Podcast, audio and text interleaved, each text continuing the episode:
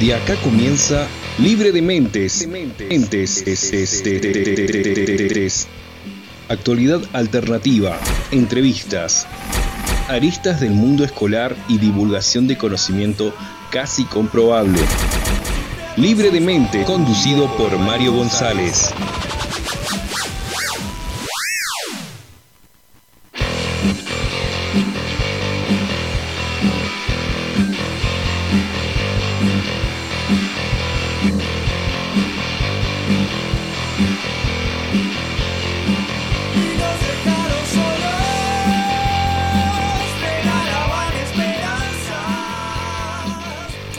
Pero muy, pero muy, pero muy buenas tardes, destacado público oyente de la ciudad de Zapala y de cualquier rincón del planeta donde nos estén escuchando. Hoy, miércoles 4 eh, de octubre, estamos arrancando un poquitito tarde el programa. Vieron que hay un paro eh, acá en nuestra localidad que no es así un paro de educación, sí de ATE y nuestros porteros o como le dicen por ahí maestranza, ¿no? como se suele decir más formalmente, salieron al paro de ATE, entonces por eso no vinieron, o sea, no, vienen por eso, y cuando los porteros no vienen, tampoco se pueden dictar las clases porque no están aseguradas las condiciones eh, para que el funcionamiento normal del instituto. Entonces, bueno, vinimos a la radio y no estaba la llave ahí, tuvimos una demora. Pero bueno, sepan disculpar si alguien estaba a las 8, no creo, la verdad, que alguien haya estado así a las 6 muy expectante esperando que empiece el programa, pero en caso que, haya, que alguien lo haya estado, mil disculpas. Tal vez esté escuchando este programa en las repeticiones, un jueves a la mañana, un sábado a la tardecita en horas de la siesta o un domingo a la noche, en el que no va a ser parte de este inconveniente en caso que lo haya habido. Ya estamos al aire, Pablo Freita en los controles. ¿Cómo le va Pablo? Buenas tardes Mario, ¿cómo estamos? ¿Todo bien? Todo bien, todo en orden, gracias por estar ahí. Está Sabino Ibarra, ¿todo bien Sabino? ¿Qué tal, profe? Aquí estamos, gracias por la invitación nuevamente. Bueno, acá estamos formando. No, por favor, ya. Eh, parte ya, del, programa. parte del programa, no, te invitamos. Tenés que estar. Y se sube un nuevo compañero, Nahuel Navarro. Buenas tardes, Nahuel. Buenas tardes, ¿cómo están? Este, muy agradecido de que me hayan invita invitado a participar de este espacio. No, la verdad, espero que te guste, que estés cómodo y, bueno, una alegría porque siempre con Pablo arrancamos solitos, viste, che, qué triste.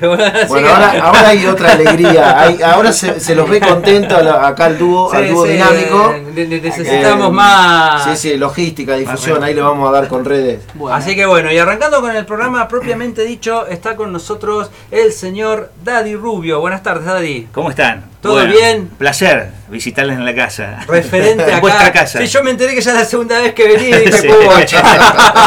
vamos, a hacer, vamos a hacer una FM Sur 2. Recién te preguntaba y me quedé corto, 37 años ¿no? en los medios de comunicación. Eh, que tengo, son 37. sí. ¿Cómo empezaste, Daddy, en, esto, en este rubro? Oh, bueno, en realidad tendría que ser mucho antes. Yo, eh, eh, mi primera yo vengo de una familia en realidad este, vinculada a los medios. Mi viejo fue director de eh, del canal de televisión de Villa Mercedes San Luis. Nosotros somos de San Luis.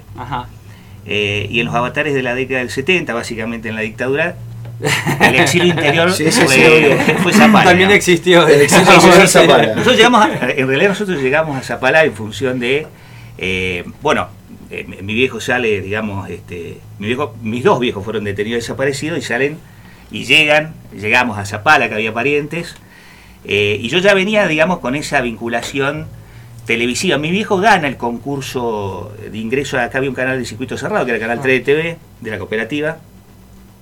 Se hace un concurso para ver quién puede ser el, locutor, periodista, digamos, en ese momento. Y el, el eh, Quique gana, este, Quique es, digamos, yo soy Enrique. En realidad yo, tengo el nombre de fantasía de Rubio, pero soy Eduardo Enrique, como, como el Claro, eh, eh, el Quique, el Quique 2 sería. Digamos, el Quique a nivel provincial era yo y el Quique Zapalino sin duda era, era el viejo. Tu viejo, claro. Eh, y, lo, y bueno, él gana el concurso, ingresa al canal de televisión y hace básicamente el noticiero del, del canal del circuito cerrado. Así que este, me tocó ser, digamos, este, desde la voz publicitaria eh, de productos infantiles. me acuerdo una propaganda que era, eh, papito, papito, comprame la zapito. Yo diría que esa fue la primera, la primera vinculación con los medios, digamos, ¿no? ¿Y, acá en Zapala? Sí, porque acá había un comercio que se llamaba Los Cuatro Haces, este, que era una zapatería, digamos, y bueno, este, la publicidad, digamos, televisiva, este, la hacía, esa vocecita era la mía. Y después como extra, había un programa de chico, acá el, se llamaba el, Bolso de Mónica, que era una docente que después se fue de Zapala, digamos, y ahí estaba yo también como extra en el canal de televisión, como un niño del club de, digamos, del bolso de Mónica. Y bueno, y después, ya más grande, a mí me toca irme a la universidad, digamos, a estudiar. Eso fue en el año 86. Y ahí rápidamente en General Roca, yo hago la, eh, comencé la carrera de abogacía en la facultad de, de, General Roca, y en Roca había una FM que creo que es la, sigue siendo la radio más tradicional en FM, que era FM Manantial, y empezamos ahí a hacer radio, digamos. Eh, fue mi primer contacto con los medios de comunicación. Después, como dice Whitman este, en su poema de, ah, este, de Hierba, ¿no? que el hombre es una multitud, ah. Hice todo. Digamos, ¿no? Hice prensa gráfica, televisión mucho tiempo, en, digamos casi 15, 20 años de televisión.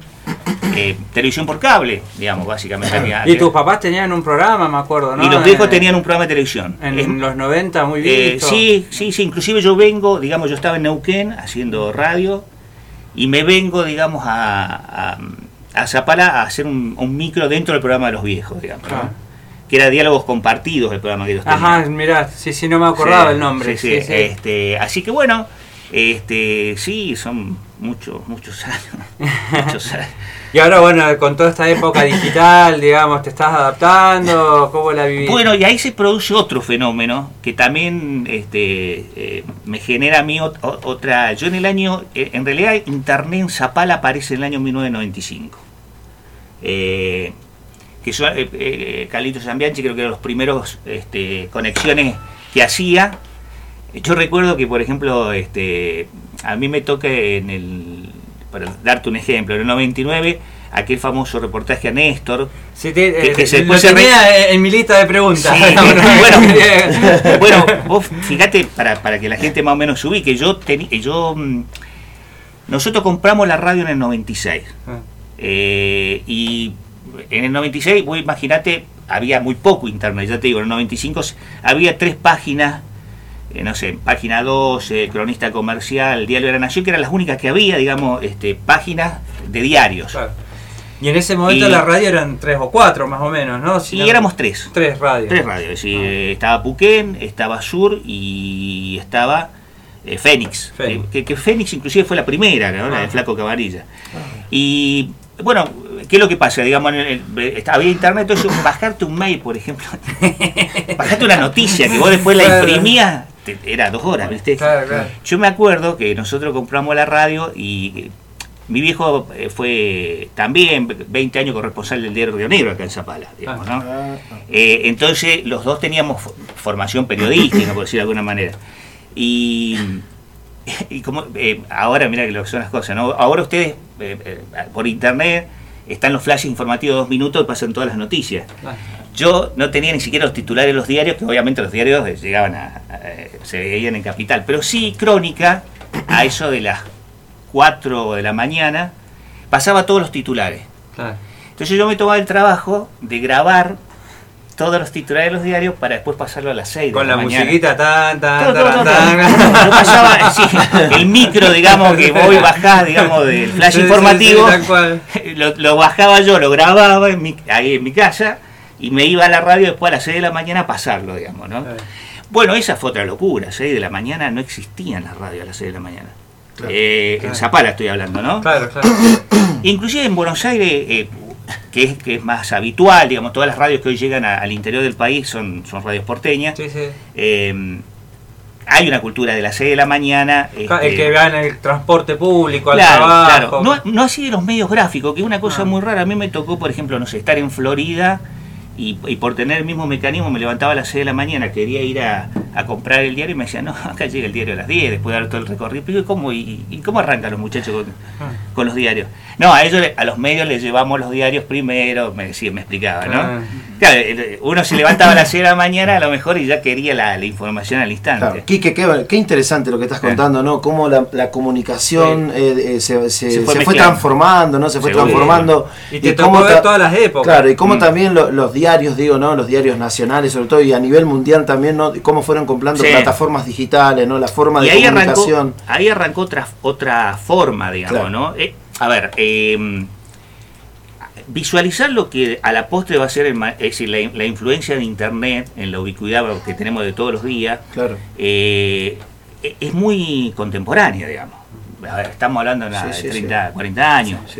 Eh, eso a mí también me da otra perspectiva. Eh, lo digo ahora a nivel profesional, es decir, no sé si lo saben, pero yo me aboqué desde el año 2007 básicamente a comenzar a hacer experiencias, primero experiencias muy eh, muy primitivas, porque pues, nosotros hicimos por ejemplo el periodismo 2.0 en la, en la web con, colegas de Bolivia.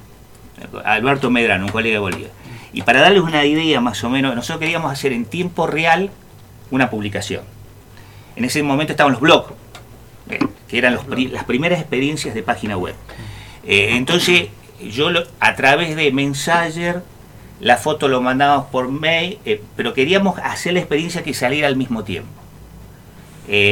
Lo pudimos hacer, la pudimos publicitar en la web, digamos, ustedes hoy buscan periodismo 2.0 eh, y sale la experiencia nuestra, digamos, pero era todo muy, muy primitivo.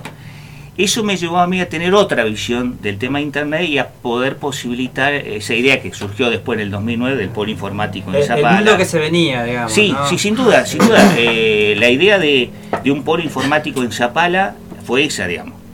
Nosotros tenemos hoy una ordenanza en vigencia que surge de aquella época, que es la 118-09, eh, que también nosotros la propiciamos porque todo el mecanismo, digamos, de Internet lo que tiene que garantizar básicamente es la conectividad.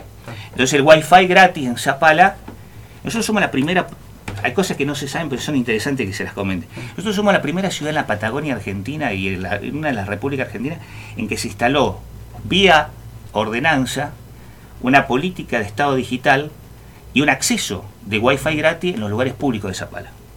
Algo que eh, yo la otra vez se lo comentaba. Era novedoso en ese momento, digo, sí, sí, Yo le comenté, mira, nosotros por otra cosa, por estar en la peña de, Boca, digamos, en la, parte de la comisión directiva, eh, nos entrevistamos con el intendente. De esto te estoy hablando hace muy poco. Eh, y yo le comentaba que no podía entender todavía cómo no había wifi en las plazas públicas de Zapala. Nosotros estamos tramitando la posibilidad de la plaza de Boca. Ah. Yo le decía, bueno, pero eh, vía cooperativa en Angelita no podemos poner wifi gratis. Y él me decía, sí, Daddy, ahora la idea es empezar a poner Wi-Fi gratis. Bueno, estamos hablando 2023, la ordenanza es del 2009. Claro. Eso ya les marca que cuesta la el tiempo de espera. La implementación no es automática. Claro. Bueno, el, el, tiempo de espera. Este, la decisión política está bien. Y es parte de la burocracia del Estado. ¿no? Claro, el tiempo a veces tarda mucho, ¿no? Y aparte, y a, veces, no entenderlo. Vos sabés que eh, eh, es muy complicado. Eh, a mí me tocó, por cuento esta pequeña anécdota, ¿no? Cuando surge lo del proyecto, iba a ser un proyecto de ordenanza, que es este que salió finalmente por, unanimidad, y un proyecto de ley, por el cual nosotros le pedíamos al, digamos, a la provincia el 0,3% de las regalías para poder financiar ese polo informático con sede acá en Zapala. Todo eso que es una locura hablaron en el 2009. Hoy, viste que hoy hablas de los polos tecnológicos, que se está haciendo en Neuquén, por ejemplo, para dar una idea. es fácil decirlo ahora, digamos, ¿no? que ya todos sabemos las redes sociales. Entonces yo tenía que ir a ver al intendente de turno para explicarle eh, la, importancia de una ordenanza y la importancia del polo como política de Estado. Y estaba Edgardo, Edgardo Zapá, y Edgardo estaba de licencia. Ah. Entonces yo, una vez bajado el proyecto, hecho el borrador, todo esto que lo otro, me voy con la notebook, pido, porque además nosotros éramos este, eh, opositores políticamente, digamos, ¿no? Es decir, eh, por ejemplo, Edgardo se había postulado en el 2007 como candidato a intendente, él gana, me gana a mí, yo me postulo en el 2007 también como ah. candidato a intendente. Claro, mira Sí, esa es la otra faceta. Sí, sí. ¿Qué es la faceta? Abrimos todos los no sabíamos. Claro. Eh, claro, claro, entonces... ¿Fuiste segunda, quedaste segundo? No, en ese, no, no, no, en la yo, yo participé en dos elecciones, Ajá. en la del 2003 y en la del 2007. Ajá. En la del 2003, este fue un fenómeno abrumador en Zapala, este, ganando pues, está por el 60%. En la historia de Zapala nunca más se ganó por el 60%. Eh, pos lo que fue después un hecho también político institucional Zapala, que fue la pueblada Zapalita. Ah, de eso te quería comentar. Eh, pero bueno, a esto quiero, quiero llegar. Y, digo, bueno, ¿cómo hago para explicarle a, alguien que además yo me imaginaba, Edgar, usted imagínense este contexto, ¿no? Ah. un intendente, eh, el cual yo suponía no debe saber nada de porque había una experiencia, que era la experiencia de San Luis. San Luis tenía una universidad, que la Universidad de La Punta, y tenía una política de Estado digital, que es la, era la mejor de Sudamérica, digamos, ¿no? Pero eso estaba allá en San Luis. Claro. Entonces yo llego a la casa de Edgardo y le digo, mira, Edgardo, y cuando le quiero explicar, iba yo con la notebook, ¿no?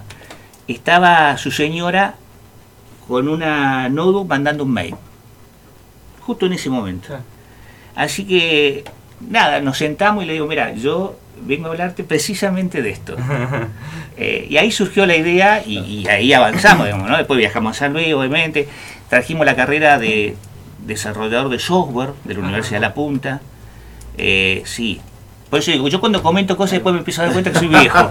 Ahí me empiezo a dar cuenta que soy viejo. Y, y eso cuando, eh, que recién lo habías mencionado, ¿no? Cuando la entrevista a Kirchner, que ¿Cómo lo viviste? Bueno, sobre, todo la parte que, que, yo te vi en 678, ponele, que estabas hablando. No, no, y entré en el documental, digamos, este de Néstor. Claro. El documental de Néstor. Eh, es un material que fue rico para él también, se me ocurre, esa entrevista. Y para vos te lo pregunto. Son dos, dos minutitos que voy a tratar de sintetizarlo porque es muy interesante el proceso, sobre todo para, para los que están escuchando y para ustedes, digamos, ¿no? Que es el proceso periodístico. Eh, yo precisamente, yo no sabía quién eran, es decir, esta es la verdad de, la milanesa. Me informan que va a venir eh, Kirchner a Zapala, campaña de Dualde, digamos. Eh, Kirchner, eh, gobernador de la provincia de Santa Cruz, eh, iba a pasar por Zapala haciendo campaña. Bueno. Para Dualde. Sí, sí, sí, era, 99, 99, Dualde a la presidencia, ¿no? Competía con De la Rúa. Claro, claro. bueno, yo digo, ¿quién, Néstor, digamos, eh, obviamente yo la, única referencia que tenía era sí Santa Cruz, un conocimiento de que, quién había sido uno de los gobernadores, que era Jorge Sepernik en ese momento, un referente histórico ¿no? del peronismo y sobre todo en la década del 70. Bueno, no tenía idea que era Kirchner. Yo tenía un programa, siempre ha sido mi... un poco lo que decía Gabriel García Márquez, ¿no? El periodismo tiene que ser una especie de moscardón, de zumbido de moscardón, ¿no? Que te jode, que te... Eh, el gordo de la nata, antes de ser el gordo de la nata que era ahora, digamos, cariñosamente lo digo, este, salía a decir, bueno, hay que ser eh, una piedra en el zapato o, ¿viste? o la rueda del poder hay que meterle un palito, una cosa así. Eh, así que era bastante yo crítico, no me, eh, sí crítico, siempre yo creo que el periodismo tiene que ser crítico, ¿no? Así uno tenga una concepción ideológica a favor de quien esté en el gobierno. Bueno, la cosa es que sitúense, ¿no? 99, internet, todo lo complicado. Entonces yo digo, bueno, va a venir Kirchner. Me avisan a mí una semana antes de que él va a venir. Yo tenía los programas creo que los, fines de semana. Entonces, bueno, digo, ¿cómo hago para saber algo de, Kirchner en Zapala sin material? Claro, claro. Entonces agarro el teléfono y llamo a página 12. En página 12 le digo, mira, este, te, llamo acá, Zapala, los periodistas, papá. Digo, ¿quién estaría en, en la redacción que tenga conocimiento algo de las provincias? No, me dice, mira, de las provincias no hay mucho conocimiento, pero hay alguien que hace la parte de energía, el suplemento de energía, página 12, que está, dice, que es Raúl de la Torre. Bueno, le digo, ¿y está el, colega? Sí. Bueno, te, lo paso. Bueno, Raúl, le digo, mira, empiezo a hablar con él. Raúl, de la, que ahora está, digamos, eh, eh, es uno de los economistas, digamos, oficiales de Canal 7, ¿no? Entonces Raúl le digo, che, Raúl, le digo, eh, mirá, te llamo Zapal, su periodista, le explico todo. Va a venir Kirchner. Ah, me dice el tipo, sí. Bueno, mira, yo necesito...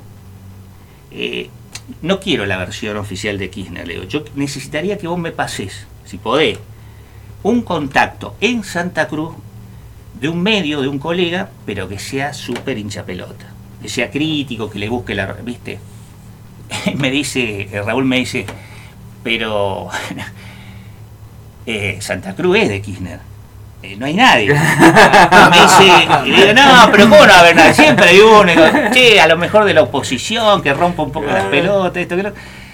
Bueno, mira, dice, hay un solo diario y hay un solo colega este, que es el que, el que te puede dar data. Bueno, listo, me pasa el teléfono, lo llamo a este colega y le, le, cuento lo mismo, la intención mía era, no yo, quería, yo quería tener muchos datos de Kirchner, pero no datos oficiales, los que pueden salir, viste, bueno, en aquel momento no existía Wikipedia, digamos, más o menos así como Wikipedia. Eso recién decía que hablabas por teléfono y hacía un gesto con el dedo índice girando, como se marcaba el se teléfono, marcaba el teléfono en esa época. 99, digamos, sí, sí, sí, Y bueno, y, él, y le digo, mándamelo por mail. A todo esto corrían los días, digamos, ¿no? Ya se venía sí, sí, sí, con la forma también. Claro, y me manda el colega eh, por mail. Llega toda la información. No, había, había, a ver, tres denuncias básicamente. Y por página 12 da esa coincidencia que Miguel Bonazo escribe un editorial de, de Kirchner, llamándolo el flaco. ¿no? Él escribe un editorial y, un poco la historia de, Kirchner ahí en ese editorial. Un tipo que en ese momento se lo confundían con Tristán, me acuerdo, con el actor Tristán era muy parecido. Él, tiene, el seudónimo, eh, el seudónimo de él es Lupín. Ajá. Es más, los amigos de...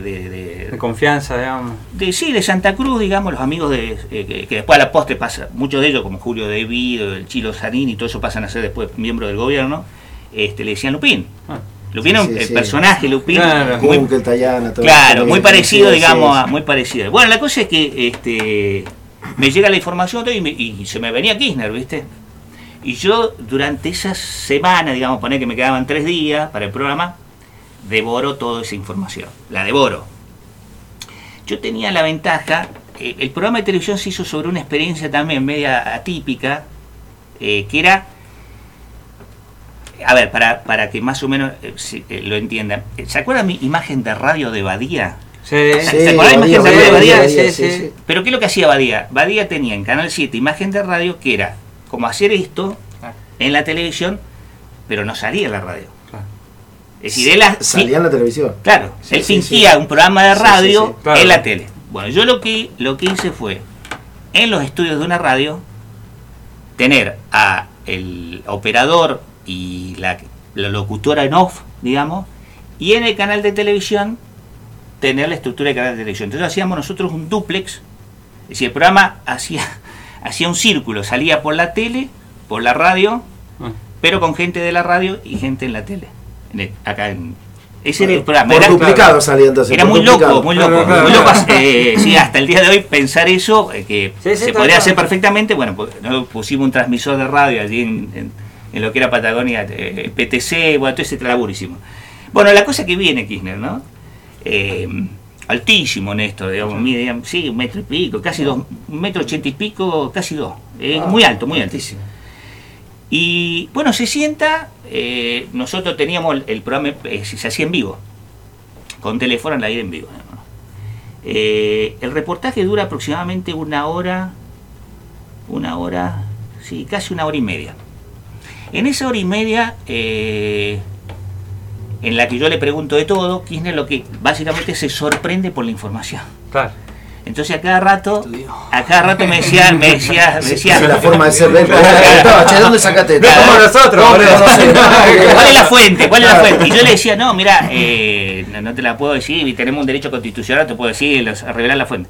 Yo te voy a decir quién es, me dice el tipo. Me decía Néstor acá. Sí, sí. Y seguíamos nosotros hablando, que esto, que lo otro. Ahí aparece, bueno, mirá, mirá qué, cosa loca, ¿no? Porque ese, esa pregunta que yo le hago eh, de un Kirchner candidato a presidente en el 2003, que es el que sale en el documental, hay otra parte del, reportaje, pues yo el reportaje recupero nada más que 15 minutos. Es decir, un vecino de Zapala había grabado el programa. Ah, bueno, lo tenía. Porque el programa de que antes se repetía, nos íbamos con el VHS al, canal de televisión a repetir el programa.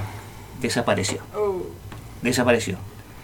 Cuando el chino Navarro empieza a organizar el tema del documental de Néstor, que lo iba a hacer, bueno, que finalmente lo hace Caetano, pero en el medio hubo un kilómetro, lo hizo Caetano, lo hizo, este, eh, a ver, no me acuerdo, otra directora.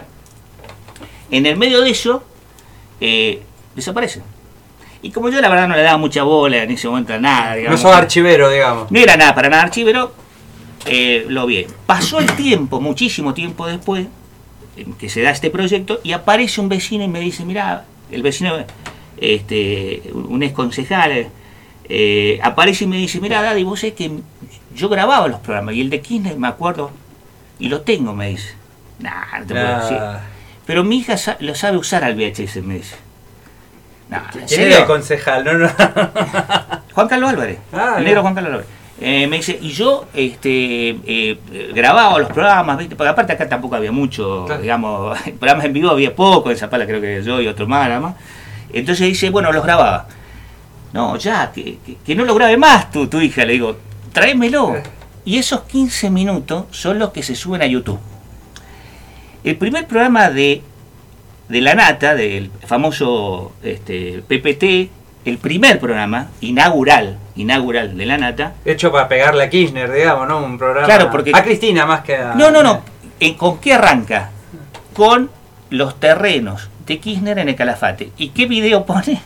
El reportaje a Kirchner de ese programa. Pues a mí se me dan las dos, las dos cosas, digamos. Haberle preguntado sobre el, el terreno que tenía el Calafate, que me dice Kirchner eh, salió dos millones de pesos, lo tengo blanqueado. Mira, tenía dos, tres denuncias tenía en, esto, en ese momento. Era, una era el tema de, del terrenito en el Calafate, que salía dos millones, dos millones de pesos, bueno, ahora está la fortuna. Eh, haber utilizado el avión sanitario. Los radicales le dicen que él utilizó un avión sanitario para llevar a una, una gente enferma a Buenos Aires, que efectivamente fue un viaje sanitario, digamos, y él lo priorizó, digamos, ¿no? Dice, bueno, que viaje en el avión. Y, y no más que eso. Pero eh, te cierro con esto, digamos, ¿no? Eh, en este sentido. A lo largo de todo el programa, de todo el programa, estaba Oscar también ahí, Oscar Parrilli, eh, porque ese programa a mí me da la posibilidad de poder ir a, la Casa Rosada a hacerle un reportaje, digamos, a, Oscar, digamos, ¿no? Y había, había asumido a, los, días, bueno, que hay varias anécdotas interesantes, pero digamos, de ir a hacer un reportaje. Ahí yo conozco la Casa Rosada por adentro, no, la, no la conocía. Pero en ese momento, este, bueno, me insistía, dice, yo sé quién te, quién te la da esta vez. y llegamos al programa, una hora y media, y a lo, no sé, eran 15, pasaban 15 minutos, yo sé quién te pasó el dato. Este. Nada, no, bueno, hasta que se rompió tanto las pelotas con el tema de quién era, le digo, bueno, a ver, decime quién es. Y me dice, a vos te dio la información tal tipo. Que era efectivamente que me había dado. Le digo, no, no, no, sí, sí, sí, a vos te dio. Y le digo, ¿por qué? Claro, porque el Australia era el diario, era el diario, digamos, el único diario en el cual también el padre de Kirchner había trabajado. Y le digo yo, para, para sacarlo de foco, porque en ese momento, viste, eh, le había acertado. Eh, no me acuerdo si Vincent, el apellido del periodista. Bueno, en ese momento le digo yo, tu viejo laburó ahí, ¿no? Sí, sí, sí, bueno, pero dice, pero ahora no, ahora me dan con un caño. y sí, él tenía, y sí, tenía. Ya, ya, sabía, ya, sabía, ya sabía, ya sabía. La verdad que da para hablar mucho más con vos. Bueno, eh, a ver, a, mí lo que quería bueno, compartir con ustedes, este, lo, lo, lo lindo que es los medios, transmitirles la, lo, lo, bueno que el proyecto de usted tiene. Que esto que decía hace un ratito, lo comentábamos afuera en el pasillo, ¿no? De, eh, de que los estudiantes tengan un ámbito de herramienta de comunicación pero que a la vez también sea una herramienta de interacción, digamos, ¿no? Eh, a ustedes les sirve, a los estudiantes les sirve, a nosotros nos sirve a lo mejor para nada, para esta, para comentar algunas cosas como esta. Eh, así que bueno, no, para mí ha sido un gusto. No, Dali, también hay una, hay una cuestión, hay una, hay, una cuestión interesante que te quería hacer una pregunta, esto de bueno, ¿cómo se dio esto de la pueblada? Digo, acá en, acá en Zapala que fue muy importante, y bueno, y sobre todo la importancia del medio, digamos, en ese momento, en esa lucha, digo, ¿no? ¿Cómo se dio? ¿Y cómo llegaste a ser un referente en ese momento? Porque yo era, yo soy un poco más chico, sin embargo te tengo ahí, digo, de, pueblada y después salía tu... Bueno, postulación a. Bueno, eso, sí, eso tiene que ver. En, claro, en realidad tiene que ver con el tema de. De la misma manera que Kirchner, digamos, sabía quién era el medio opositor, el único, en Zapala no era muy difícil saber quién era medio, medio crítico, digamos, ¿no? No había. No había. Es decir, ustedes piensen que el partido provincial tiene una hegemonía, tenía una hegemonía de 62 años. Es muy difícil tener un medio crítico. Y yo de alguna manera fui eh, la aparición de esa voz crítica, digamos, ¿no? Eh, con acceso a, a una... A un, yo tengo yo hago periodismo hace mucho tiempo, pero además hice mucho tiempo periodismo de investigación. Entonces, a mí eh, me era factible sobre la opinión tener la prueba, digamos. Ah. Eso a mí me generó de alguna manera y eso no estaba acostumbrado el vecino de Zapara, ¿no? Que un loco se levantara, es decir, que, alguien escuchara a la mañana, no sé, criticar este, qué pasaba en el municipio, qué pasaba en la provincia, con absoluta libertad. No estaban acostumbrados. Eh, eso generó un reconocimiento, eh, sobre todo de, mm, Una audiencia. Sí, y, un feedback que era de ida y vuelta, y si había mucha mucha mm, confianza y complicidad y además adhesión, digamos. Eh, entonces, ¿qué pasa? Llega el año... Yo viajo, yo viajo en el... estamos hablando del 2001, 2001. Eh, estamos hablando de la última etapa de la Rúa.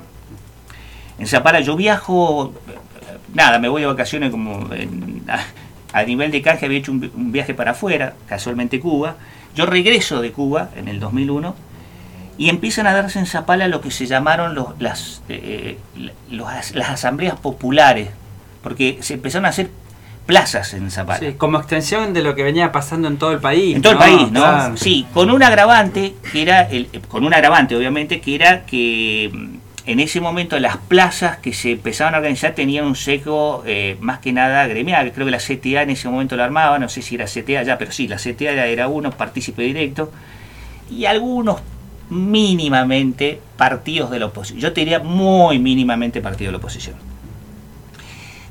Obviamente yo llego y, digamos, eh, eh, tomo toda esa realidad, se producen los primeros, a ver, hay un gran corte que se efectiviza por, porque justo a un, a un vecino le, retienen un camión de Gendarmería Nacional, en Gendarmería Nacional, y se reúnen los camioneros de Zapara, que son un sector de la sociedad muy importante, muy representativa, eh, y le reclaman a Gendarmería que le devuelvan el, camión. Bueno, no, lo tenemos retenido, se enojan los vecinos, van a la radio y me dicen, mira Daddy, nosotros vamos a cortar la ruta porque no puede ser. Ese fue uno de los primeros cortes que hubo. Ah. Eh, yo me empiezo a hacer digamos, la radio empieza a ser un medio de difusión, como lo fue también en, el 99. Eh, Para seguir esa movilización, digamos. como, como, como una especie, entre comillas, de zona liberada. Es decir, llegaba el, tipo con la crítica directa y uno no, no, había censura previa, ¿viste? yo no, no, dependía en ese momento de la una conexión importante ahí, ¿no? Sí, la sociedad, sí, Y hasta, ahí, la sociedad y, hasta ahí, y hasta ahí la radio pasa a tener un rol relevante, a tal punto que el, el procesamiento de la pueblada al principio somos ocho los procesados, después quedamos cuatro. Eh, es raro porque yo le, yo siempre digo que es un antecedente histórico en, la, digamos, los medios de comunicación. Se hizo sobre la radio. Es decir, la causa del procesamiento del corte de la Puebla se hace sobre la radio, sobre FMSU, como el medio de difusión. Eh, bueno, ahí se hacen varias asambleas y se hace una varias plazas, digamos, con mayor o menor cantidad de gente. Estamos hablando de casi la última fueron 3.000 vecinos, pero hubo de 8.000 vecinos reunidos en la plaza, es decir, hubo movilizaciones grandes. Y se hace una gran asamblea en el Palacio Municipal. Allí sí, ante la representación política, estaba lo que vendría a ser eh, eh, la mesa, digamos, de, de, los partidos, los gremios. Y bueno, en esa mesa yo tomo la palabra como digamos un vecino, ¿no? Ah. Estaba en la, en la triqui, no estaba ni adelante. Pero ya un vecino referente, digamos, ¿no? Por claro, no, ahí es donde yo tomo dimensión de la referencia, porque ante la propuesta que yo doy, que no me, ahora me decís no me acuerdo, pero creo que fue una propuesta de, de hacer como un acta, un acta constitutiva de, de reclamo, es donde este, empieza el reconocimiento al vecino. Y ya después sí, ya después sí, porque la radio, por ejemplo, fue gestora el espacio, digo, ¿no? Que le cedimos en ese momento. Eh, había una gran participación, mirá lo que son las cosas, ¿no? De, la Asociación de Trabajadores Municipales, de ATM. ATM no, no, era ATM, era ATE, como ah. ahora ah. con Amigos Sierra Alta. Y Marcos Maciochi era su, su referente, digamos. tenía la gran adhesión de todos, de todos los, trabajadores municipales, él decide abrirse de ATE y formar la Asociación de Trabajadores Municipales, ATM. Eh, con quien hoy es su secretario general, hoy este, Fabián Méndez, es el ah, secretario Fabiancito, y, era Fabián y, Marcos, digamos, eran los dos. Y la radio le sirvió, digamos, de alguna manera como, imagínate vos lo que es, eh, él se abre de ATE y se lleva a todos los afiliados a ATM que era un enemigo público. Como para exponer ideas también. Enemigo público, no, era enemigo público, número de eh, y la radio le sirvió de alguna manera como para blanquear esa situación. Con Marcos, con ATM, con nosotros formamos lo que es un frente social, que se llamó Frente de Trabajadores, eh, Frente de Trabajadores y Estudiantes este, por Zapala, y logramos hacer una movilización masiva a Neuquén. Juntamos 12.000 firmas. La idea era juntar este, lo que era la, eh, mayor de 18 años, así que tenía un valor electoral. Y con eso lo vamos a la legislatura, los vamos a la Casa de Gobierno, el, el no estaba, no estaba, estaba en Chile. Entonces, me, de alguna manera me toca a mí ser el vocero en ese momento, o el, que representaba de alguna manera toda esa movida que se hizo con ah. casi 400 vecinos yendo a la legislatura. Daddy, definitivamente tenemos que volver a encontrarnos.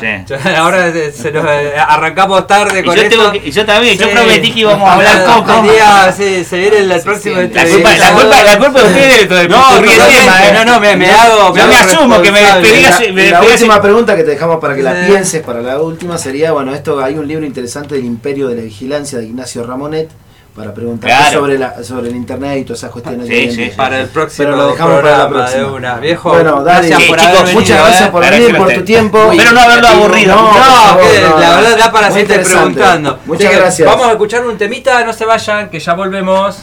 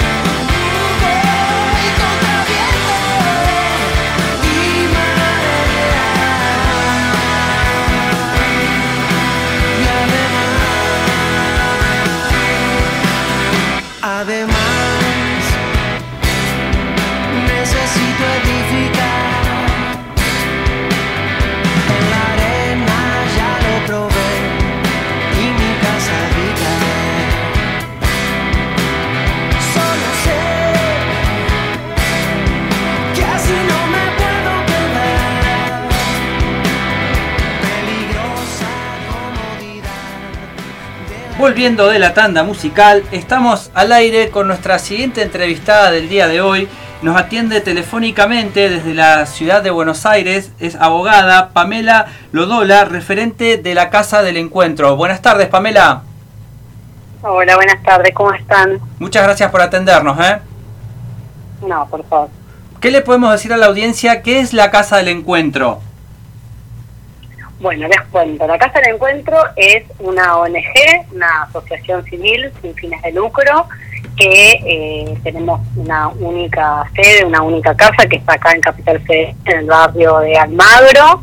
Y eh, la ONG, que ya tiene 20 años, hoy estamos festejando justo los 20 años de la Casa del Encuentro, y, mm, y tenemos varias áreas. Obviamente nuestra, nuestra especialidad o la misión que tenemos como ONG es eh, acompañar, asistir y prevenir y en la manera de lo posible erradicar la violencia de género. Y con esa misión tenemos varias áreas, la más conocida y quizás por la cual hoy estamos también saliendo al aire, es porque la Casa del Encuentro desde el año 2008 empezó a hacer un relevamiento de los homicidios que ocurren en Argentina y en ese momento, 2008-2009, no existían estadísticas oficiales, entonces la Casa del Encuentro era eh, el único, eh, la única base de información para tener estos números. o que al menos se intentaban saberlo, ¿no?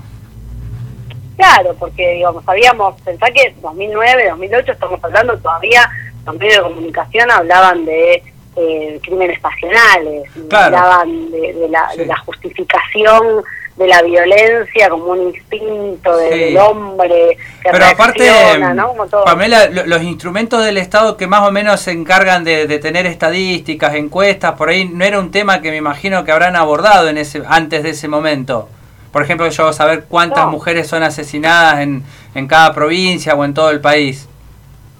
No, de hecho no existía y en 2015, con el primer Ni Una Menos, no sé si se acuerdan, este 3 de junio del 2015, que las mujeres hicimos una gran movilización por un caso, un femicidio muy emblemático, y a partir de ahí uno de los de, los, de las exigencias que se le hizo eh, del movimiento de mujeres al Estado Nacional fue que no teníamos estadísticas oficiales y a partir de 2015 la Corte Suprema empezó a hacer estadísticas oficiales, se creó un observatorio, digo, hoy hay un millón de observatorios que levantan estos, estos, estos casos, estos números y se generan estadísticas. Sin estadísticas es muy difícil plantarte con un proyecto de ley ante el Congreso para decir necesitamos que exista una ley que no tenga por fin erradicar la violencia hacia las mujeres. Y Pamela, de, esas estadísticas, eh, ¿qué, nos podrías compartir más o menos que tengas en mente, que, estén trabajando? Bueno, primero les cuento que del informe que nosotros presentamos este mes, que siempre es del, mes vencido, obviamente, desde enero a septiembre de lo que va del año 2023, tenemos 223 femicidios de mujeres y femicidios vinculados de mujeres y de niñas. Eh, de ese universo también eh, debemos contar que eh, hemos tenido tres transfemicidios y 18 femicidios vinculados de varones y de niños. Cuando hablamos de femicidios vinculados, en Argentina tenemos hoy un, tipo penal que es el, el, asesinato hacia una mujer mediando violencia de género y tenemos otro artículo en el Código Penal que habla de lo que es el femicidio vinculado. Y los femicidios vinculados son los casos en donde el femicida, eh, con el afán de causarle un, mayor dolor a la víctima, que sería la, la mujer, la pareja o la expareja, asesina a otros miembros de la familia, como por ejemplo los hijos o gente que queda en el medio de la línea de fuego, ¿no? por defender a, la mujer, bueno, termina siendo asesinado el hermano de la mujer. Esos son femicidios vinculados y también es importante tenerlos en cuenta. Mira, yo personalmente no, no, conocía el concepto de femicidio vinculado. Mm, bueno, por eso, por eso se los contaba, porque me parece que a veces repetimos conceptos que se dan por entendidos y que, digamos, es, importante entender también que en Argentina hoy tenemos un código penal que establece este concepto, que se, realmente el Estado argentino se ha puesto las pilas, digamos, en esta temática y empezaron a reconocer cosas que estaban sucediendo pero que no tenían nombre. Pamela, ¿y este terrible número que recién nos decías, comparado con años anteriores, ha crecido, disminuido? ¿Cómo, cómo tenés esa información? Mira, lamentablemente los femicidios no, no, no han bajado. Eh, ciertamente hoy no, no tengo los números tan frescos, pero tuvimos momentos de una mujer asesinada cada 24 horas. Hoy estamos más o menos en un promedio de una mujer asesinada cada 30 horas, que por otro lado lo digo, me parece horrible el concepto, ¿no? Porque pareciera que estamos buscando como el titular como frivolidad, claro. Diario, sí, sí. Pero pero ciertamente digo, sigue sucediendo y también me parece que es un, dato importante a tener en cuenta del informe de femicidios que nosotros presentamos, que de estas 224, 244 víctimas que hemos contabilizado en estos nueve meses, el 55% de estas mujeres fueron asesinadas en sus hogares mm. y el 53% de esos femicidios fueron ocurridos por su pareja o expareja. Ah. y, ahí está el que la cuestión, ¿no? Digo, las mujeres en los lugares donde debiéramos sentirnos más protegidas, más tranquilas, más relajadas, es es, el lugar donde se nos asesina y es la mano que nos asesina. Terrible. Y eh, Pamela, ¿tenés, ¿tienen o, tienen, o tenés información eh, de esta realidad comparada con otros países, otros lugares del mundo? Mira, no las tengo acá en, sobre la mano porque nosotros básicamente hacemos un relevamiento eh, mensual y en Argentina, digo, y también la comparación es como enorme, ¿no? Porque hay, hay países donde no existe ningún derecho de protección hacia las mujeres, digo, tenemos muchos países en, en Oriente donde las mujeres todavía no tenemos acceso a una educación, ¿no? Y hoy, hoy por hoy, con todas las guerras que tenemos en Medio Oriente, se, se conoce mucho más eh, esta, esta desigualdad estructural entre varones y mujeres. Seguramente si comparamos con un país como el de Chile, eh, que recientemente están con un gobierno más eh, democrático, más de izquierda, probablemente sí empiecen a tener relevamientos, pero quizás es difícil comparar con un país como el nuestro, que ya tiene más de 10 años de una ley de protección integral a la mujer.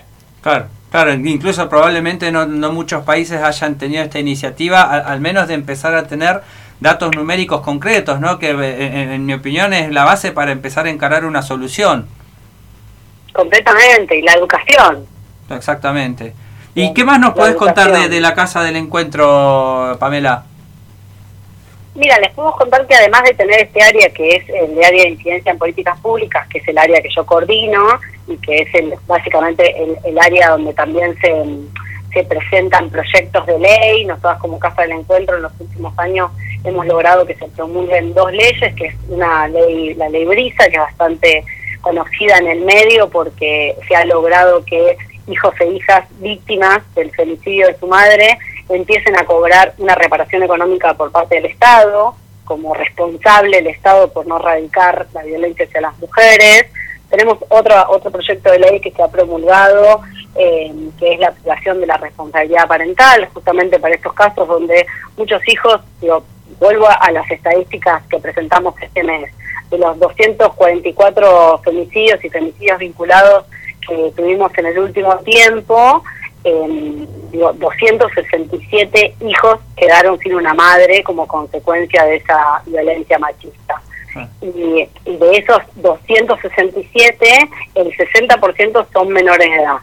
Y, esos, y ese 60% de chicos sin, que quedaron sin una madre porque su padre, su padre o su padrastro la asesinó, tienen que ver con quién, al cuidado de quién quedan. en muchos casos serán obligados a vivir con el asesino, porque es el padre, ¿no? Por este rol tan importante que se le da al, rol paterno, cuando muchas veces papá no es el papá ideal. Y de hecho a veces es el que mató a tu madre.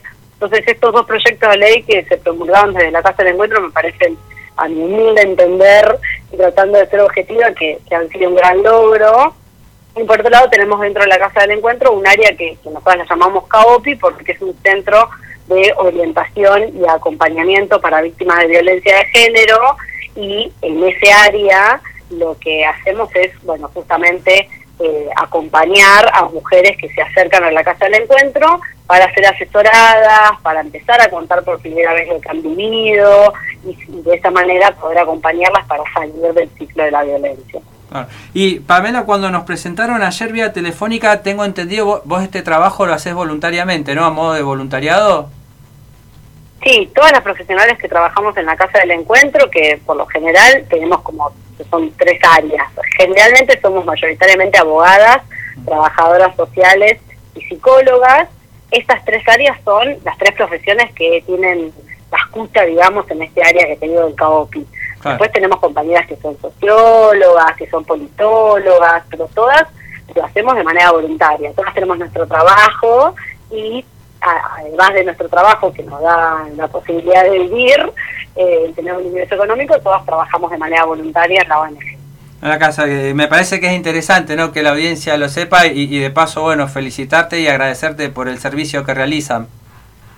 No, por favor, ustedes también, los medios de comunicación, yo siempre digo lo mismo, ¿no? Digo, pueden ser, eh, pueden ser demonizados, pero también siento que hoy por hoy, con el movimiento de mujeres y con la perspectiva de género que tienen la mayoría de los comunicadores y las comunicadoras, es también una forma de erradicar la violencia. Y, además somos una escuela, Entran a todas las casas. Eh, además somos una escuela, además de una radio. Y además, digamos, funcionamos, y además la docencia, son, son dos, dos patas sumamente importantes para llegar a lo más chico, a lo más grande, a todas las clases sociales empezar por la escuela, la educación es la única forma en la que vamos a erradicar la violencia, básicamente. Las leyes pueden acompañar, pero si no hay un cambio social, sí, no sí, que, sustente la ley, ¿no? Así que bueno, Pamela, espero que no sea la única vez que hablemos. Te mando un fuerte abrazo acá desde Zapala, Neuquén, eh, de, mi parte y todo el equipo, y, un saludo grande para toda la agrupación. Muchas gracias a ustedes. Les voy a mandar el saludo. Suerte. Bueno, muchas gracias. Ahí pasaba Pamela Lodola, referente de la Casa del Encuentro, nos estaba contando lo que era su actividad referida a, bueno, a esto poder erradicar de una vez por todas la violencia de género en nuestro país y ojalá que también se pueda cruzar las fronteras y podamos decir en el mundo. Vamos a un temita musical, no se vayan, que ya seguimos con el programa.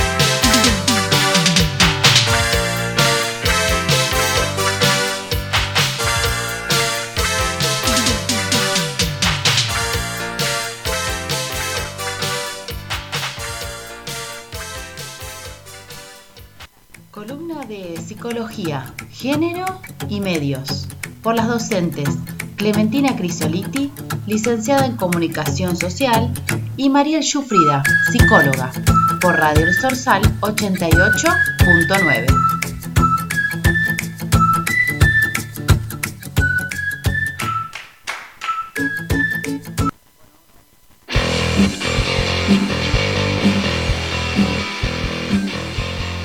Y acá, después de esta presentación que tienen mis compañeras, mis queridas compañeras de la columna de Psicología, Género y Medios, Clementina Crisoliti y María Sufrida. ¿Cómo les va?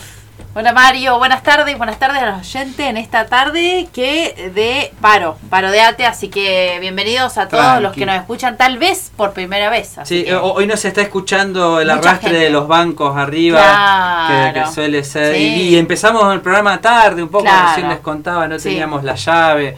Así que, avatares, avatares institucionales. Tal cual, como suele pasar, siempre algo pasa, si no sería muy aburrida la vida. Sí, sí. Está más silenciosa la escuela. Muy buenas tardes a toda la oyentada de Radio El Sorsal, aquí estamos. Así que bueno, ¿qué trajeron para el día de hoy? Bueno, hoy hemos traído, por un lado, hoy la ESI, la Educación Sexual Integral, está cumpliendo 17 años de vida. Todavía no es mayor de edad, pero está muy cerca. Saliendo de la adolescencia. Está saliendo de la adolescencia. ¿Y ahora la adolescencia hasta dónde dura? No, no, no. En realidad, eh, a muchos autores dicen que tiene que ver con la emancipación la adolescencia. Entonces, hasta que la persona no se emancipe económicamente y emocionalmente de sus padres sigue siendo eh, o funciones sigue siendo adolescente. Eso, eso implica que cerca de un 40% de la población sigue ronde los 30 años. Sigue siendo adolescente. Y sí, sí, sí, porque emocionalmente es re difícil. Imagínate. Es para un debate, ¿viste? Imagínate. Lleva tiempo. ¿Eh? Pero bueno, la ESI tiene mucho que ver con poder interpretar las emociones. Exacto. Y las cosas que nos suceden y nos pasan. Yo sabía que ibas a hablar de eso. Mirá cómo te La semana pasada estuviste hablando el miércoles de lo que iban a hacer el jueves. Exactamente. Y les había prometido, le había prometido a la audiencia del Sorsal la cobertura de lo que fue la actividad por el 28S. Pero vamos a recordar de qué se trata la actividad del 28S para no darlo por entendido. El 28S es un día de acción global para visibilizar el derecho al aborto legal y seguro. Y es una fecha histórica que arranca allá por 1990, como habíamos contado en la columna pasada, producto de la militancia de un grupo de mujeres que se juntó en la localidad balnearia de San Bernardo, en provincia de Buenos Aires. Ahí confluyeron las primeras mujeres que dijeron, el aborto tiene que ser una política pública. Y fíjense, todo ese gran derrotero hasta 2020, hasta el 30 de diciembre de 2020, en el medio de la pandemia, se logra finalmente la aprobación del aborto. Pero es un derecho que hay que seguir defendiendo. No, la prohibición, no. No, la, pro, la aprobación. Ah, la aprobación. La aprobación del ah. aborto legal, seguro y gratuito acá en Argentina. Hay muchos otros países de nuestra Latinoamérica que todavía no tienen este derecho garantido para las personas. Por lo tanto, es un día de acción para que en otros países este derecho se garantice y por otro lado, para defenderlo, porque hay que salir a las calles, sobre todo cuando escuchamos discursos de estos sectores de ultraderecha que nos dicen que quieren borrar de un plumazo derechos como el aborto, pero también hablan de borrar derechos como la educación sexual integral y también de borrar la educación pública y también borrar el derecho a la salud y en ese sentido, las mujeres y las disidencias sexuales y genéricas tenemos mucho que perder. ¿Por qué? Porque estas luchas son luchas de eh, mujeres, de movimientos feministas, de organizaciones sociales y políticas y sindicales que han salido a la calle, que han militado, que han puesto el cuerpo, la cabeza, las ideas para que esto se concrete. Y lo cierto es que sí, peligra, peligran estos derechos con las leyes no alcanza, hay que salir a hacer democracia permanentemente. Y por esa mm, razón es que se aglutinó en esta fecha, en el 28S, la defensa de todos estos derechos, sobre todo cuando conocimos los resultados de las elecciones PASO, que nos hablan de las voces predominantes de algunos candidatos y las posibilidades selectivas que esto tiene y además si se cumplen estos eh, anuncios de campaña, bueno, tenemos mucho que decir, mucho que defender.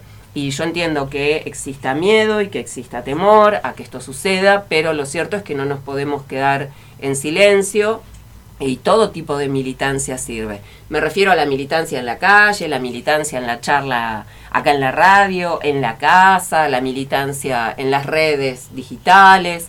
Todo eso aporta en función de que de llevar información, porque ninguna persona puede decidir bien si no tiene información. Y por eso también es tan importante la ESI.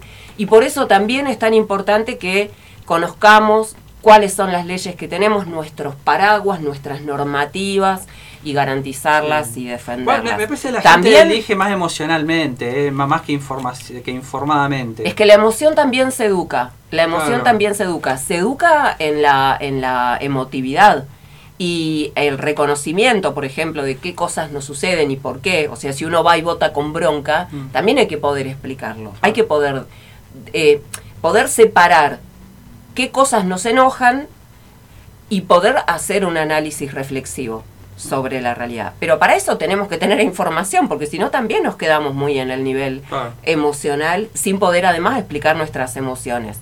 Y yo entiendo, entiendo ese voto que es el voto bronca, el voto de que mucha gente dice, sí, pero yo no puedo llegar a fin de mes, sí, pero yo no puedo... Y también el voto empático, porque yo creo que el, votante por ahí le, atrae, uy, mira este, la, peluca, lo que dice, cómo habla, cómo... Y el otro lo contrario, ¿viste? Por ahí, uh, yo tengo más empatía con este. También hay muchos, numerosos estudios que dicen que quienes tienen eh, más llegada, probablemente a una parte de la población, tiene que ver con quienes pueden construir este tipo de mensajes más emotivos, ¿no? Es como más, más divertido eso que otro tipo de mensaje más apuntando a la razón y todo eso es como que aburre un poco más. de hecho, por ejemplo, el mundo del conocimiento científico en general, tanto de las ciencias sociales como de las otras ciencias más duras o de las ciencias naturales, también corre, viste, por detrás de otras cosas que parecen mucho más atractivas y que te resuelven la vida mucho más rápido, ¿no? Entonces, bueno, también me preocupa, bueno, no puedo dejar de hacer este análisis después de lo que fue el debate presidencial, el debate presidencial del último domingo en Santiago del Estero, el próximo vamos a el próximo domingo vamos a tener el segundo yo también. ah, yo no lo vi, lo, dejé pasar bueno lo vi entero. el de vice vi el de vicepresidente sí vi. Sí yo, bueno. yo también. Vi el de vice el y está bueno está bueno verlo está bueno escuchar qué se dice está bueno analizar si lo que se dice cambió o no cambió y por qué a mí me preocupó, me preocupó muchísimo, pero muchísimo lo que se dijo en torno a que no son 30.000 desaparecidos. Son 8.700. pero también es importante ver, pero esa cifra es la cifra, digamos, oficial que circula eh, para los derechos humanos, pero queda por fuera toda la gente que, que, eh, que lucha, las eh, mujeres ay, se me fue el nombre, de Plaza de Mayo, madre, madre, Plaza de Mayo, que buscan desaparecidos y apare y esto de que buscan identidades todo el tiempo, entonces eh, esa cifra no lo cuentan, entonces de ahí sale todo eso, que, que yo dije, ¿qué, ¿qué, pasó acá con esto, con estos números también? ¿no? oficial puede estar totalmente ¿Tiene que ver con el desconocimiento o tiene que ver con qué? Con, no, pero también justamente con borrar todo el esfuerzo, todo el otro lado, del otro lado lo otro lo hablamos fuera del aire, ¿no? Por ejemplo, el, Nunca Más habla de una cifra que es la que cercana a la que dijo recién Nahuel, 8.800. Amnistía creo que dice 5.000, que no mucho menos, y los, los organismos, eh, eh, Graciela Fernández Meijides, que es madre de un desaparecido, en una declaración pública dice que los 30.000 fue una manera de buscar reconocimiento en ese momento tan difícil ante los organismos hasta ante los organismos internacionales. Entonces, del otro lado se presta, digamos, como bastardear lo que fue un robo sistemático de personas donde la desaparición la desaparición de personas como plan sistemático del Estado. Y acá eso se vuelve a mezclar y se vuelve a mezclar eso con eh, una idea que se busca instalar, que los derechos humanos son un curro, y todo esto que, mezclado. Que, hubieron casos de corrupción dentro de organismos de derechos humanos puede ser, pero no quiere decir que los derechos humanos sean un curro, o no debería ser así, digamos, ¿no? Mario, sí, es como decir todos los empresarios, todos los empresarios son este personas, no sé, fraudulentas. Claro, sería injusto decirlo. No, claro, que no es empresario. Eso es lo triste, que no es empresario Insaurralde. No, que bueno, justo salió lo de Insaurralde. pero, pero fíjate vos, fíjate vos, estamos sí, pero hemos naturalizado que, por ejemplo, eh, eh, funcionarios que sí estuvieron eh, al frente del gobierno de Mauricio Macri, sí se pudiesen tomar unas vacaciones en un yate, ir y venir. ¿Por qué? Porque creemos que eso sí está bien, porque sí son empresarios. si querés lo debatimos fuerte, pero yo no, no opino lo mismo, claramente la, próxima. La tenemos un audio, tenemos un audio, Clementina, para tenemos, nuestro oyente tenemos largo. De 10 minutos. Entonces, yo me estoy agotando por eso. Ay, Mari, ¿cómo te quiero? Yo me estoy agotando. acá hacemos unos diálogos hermosos. Bueno, pero esta mesa está abierta a eso. Bueno, entonces, volviendo, ¿qué les prometí? Les prometí traer aquí a esta mesa y para la audiencia del Sorsal la cobertura de lo que fue el 28S aquí en Zapala donde hubo una, un abrazo, diría yo, un abrazo colectivo entre militancias políticas diversas, entre militancias sindicales diversas, pero sí con una meta y un fin en común que es la defensa de los derechos en contra de las derechas y eso está todo expresado en este audio al que llamé Postal Sonora sobre el 24 de marzo, donde escuchamos muchas 28 de, septiembre. 28 de septiembre. Me quedé con el 24. Con la dictadura. Me quedé pensando en el 20, me quedé pensando en el 24 de marzo. Estaba ahí dando vueltas adentro mío por los 30.000. Bueno, acá están todas estas mujeres y disidencias expresándose de esta manera. Vamos a escuchar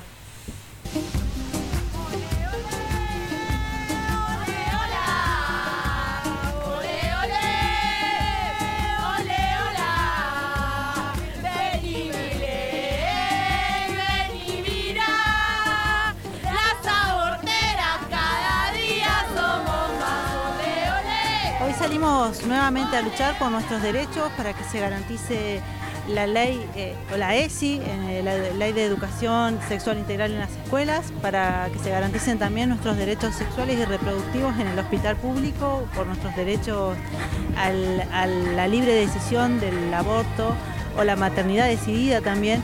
Eh, bueno, estamos acá por eso, para seguir luchando y que que no se les olvide también a, quienes están hoy candidateando como presidentes. Las aborteras cada día somos más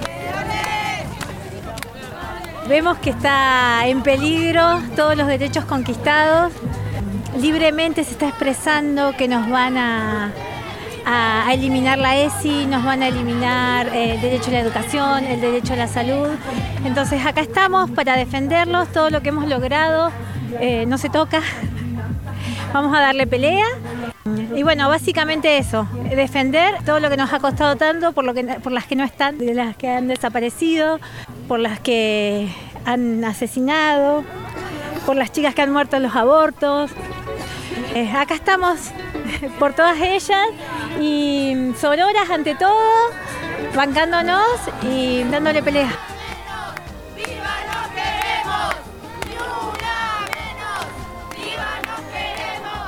Me da muchísima tristeza tener que estar acá más que para un encuentro de mujeres, de festejar nuestras luchas, es defenderles y decirles, no, no nos vamos a bajar y vamos a pelear con uñas y dientes, nosotros no nos van a sacar nuestro lugar ni, por todo lo que peleamos, porque si esto se pierde, no se recupera.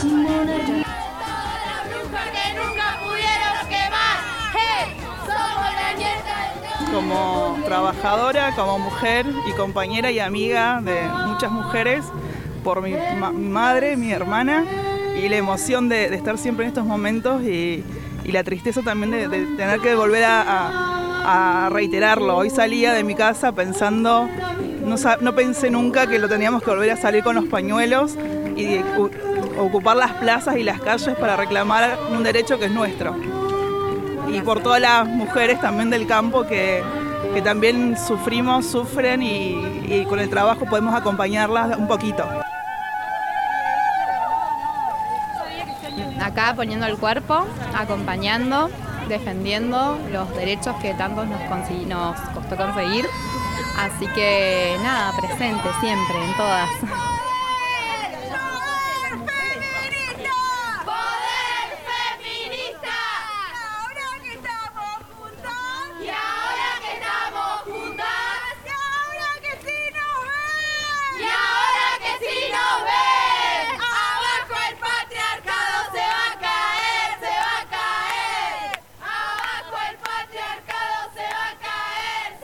Estos momentos en el que estamos viendo de que la política se está desviando solamente para intereses políticos, intereses monetarios, está dejando de lado la vida de la mujer.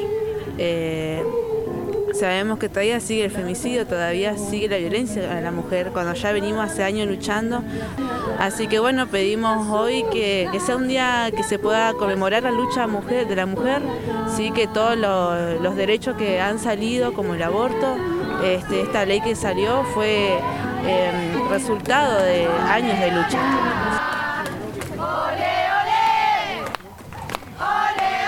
Para nosotros es importante estar eh, en este lugar porque habla de la unidad a nivel internacional de las trabajadoras y de los trabajadores por un mismo objetivo que es la, lucha por el aborto y además eh, de pelear por que se efectivice en todos los lugares y porque las condiciones estén garantizadas en cuanto a lo económico, en lo material es muy importante.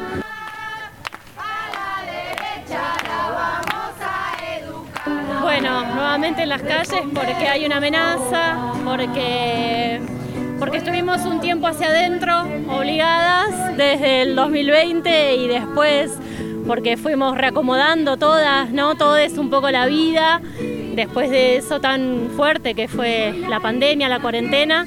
Y en este reacomodarnos, primero quizás de lo individual, desde, desde lo familiar, toca reorganizar desde lo colectivo.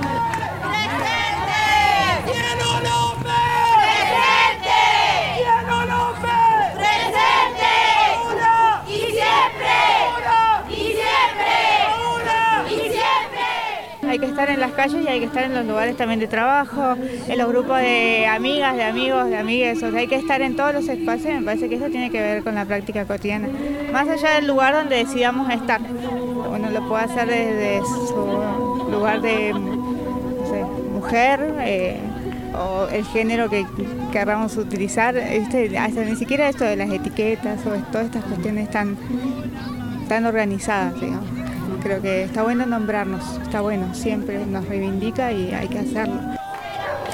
Estamos por la para decir basta la violencia machista, basta de atacar a las mujeres, basta de acosar a las mujeres. Por eso hoy estamos en la calle fuertemente y pasamos por enfrente de este lugar donde hubo compañeras que fueron acosadas y maltratadas. Eh, bueno, estamos en las calles porque necesitamos salir a decir que las calles siguen siendo de la gente, nuestras, del pueblo. Y salimos porque nos sentimos amenazadas y amenazadas de, perder los espacios que hemos conquistado con tanto esfuerzo en, en este tiempo. Señor, señora, no.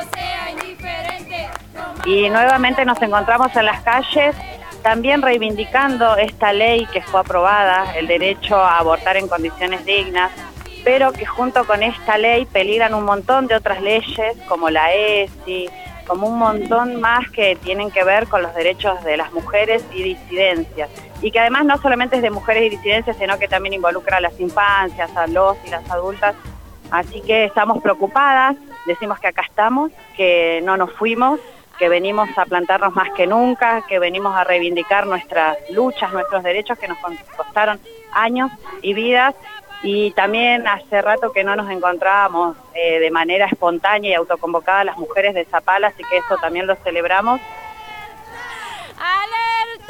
¡Alerta! ¡Alerta que caminan! Mujeres combativas por las calles zapalinas. Otra vez en las calles y tenemos que decirnos que volvimos. Nunca dejamos las calles porque los femicidios no han cesado, porque el ajuste no ha cesado, porque las derechas han avanzado y hoy estamos en defensa de esos derechos y por conquistar más derechos. Se cuidan los machistas, América Latina va a ser toda feminista. Bueno, de nuevo porque creemos que eh, nunca hay que abandonar las calles, nunca hay que abandonar las luchas y menos en estas situaciones eh, que estamos viviendo actualmente con una derecha tan fuerte, una ultraderecha tan terrible, que nos quiere eh, arrancar todo lo que conquistamos hasta ahora.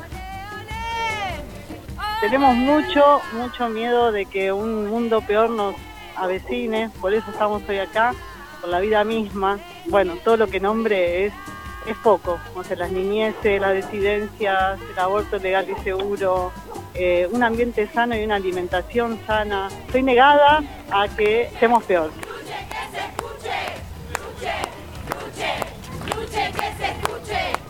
La igualdad de la que se habla de las mujeres termina siendo nosotras teniendo un trabajo y volviendo a la casa a cocinar, a criar, a llevar al chico a la escuela, a que se tiene fiebre.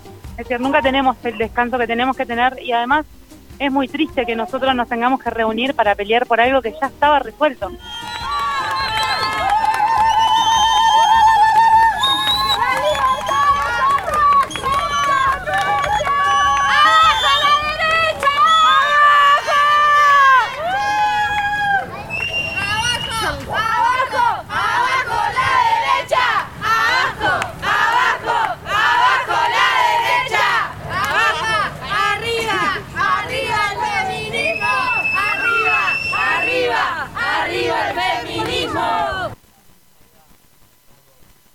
Arriba Muy buen el feminismo. Vamos, arriba el feminismo. Abajo la, abajo la derecha. Gambeteen con la izquierda, como hizo el Diego. mío. Bueno, Muy bien, Clemen. ¿Cómo lo viviste? Con mucha emoción. La verdad es que el día anterior estaba con el estómago muy, pero muy revuelta, muy revuelto. Acá en el programa. Sí. Sí. Sí, totalmente. Pero eso fue por los vinos que me tomé. No, no, pero no, posta. cuando, eh, era cuando hablamos de los 30.000 también. Sí, yo, eh, no, y además, yo la veía, viste los, que estaban adentro del caballo de Troya que están por salir ahí. yo, yo, te veía así, viste. Había una revolución. Estabas concentrada. Que no, y aparte, escuchando la, la, lo, que, lo que dialogaron. Eh, las compañeras. Ah, porque vos estuviste escuchando. Estuviste escuchando en las redes, ¿no? Eh, me parece que es importante esto, ¿no? El lugar de resignificar, el lugar de la mujer. Eh, y todas estas cuestiones de, de, los gritos, creo yo, ¿no? Son como para también resignificar esto de las vidas que se perdieron, Totalmente. de los feminismos y demás, ¿no? Entonces como que es fuerte escucharlo. Sí, claro. Porque es como, a, a, mí me pasa algo, como que es fuerte escuchar los nombres, fuerte escuchar la, las personas que, que que, las mataron, que perdieron la vida, que perdieron la vida. O sea, desde ahí creo, ¿no? Que, es, que es un espacio importante de construcción. Sí. Eh, y que enriquece la democracia porque es la voz de un sector de la población que opina de Y otra cosa, nos sostiene.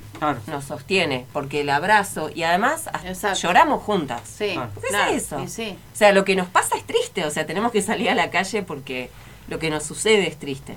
Claro, es eso. Exacto. Es muy triste que tengamos que hablar de esto.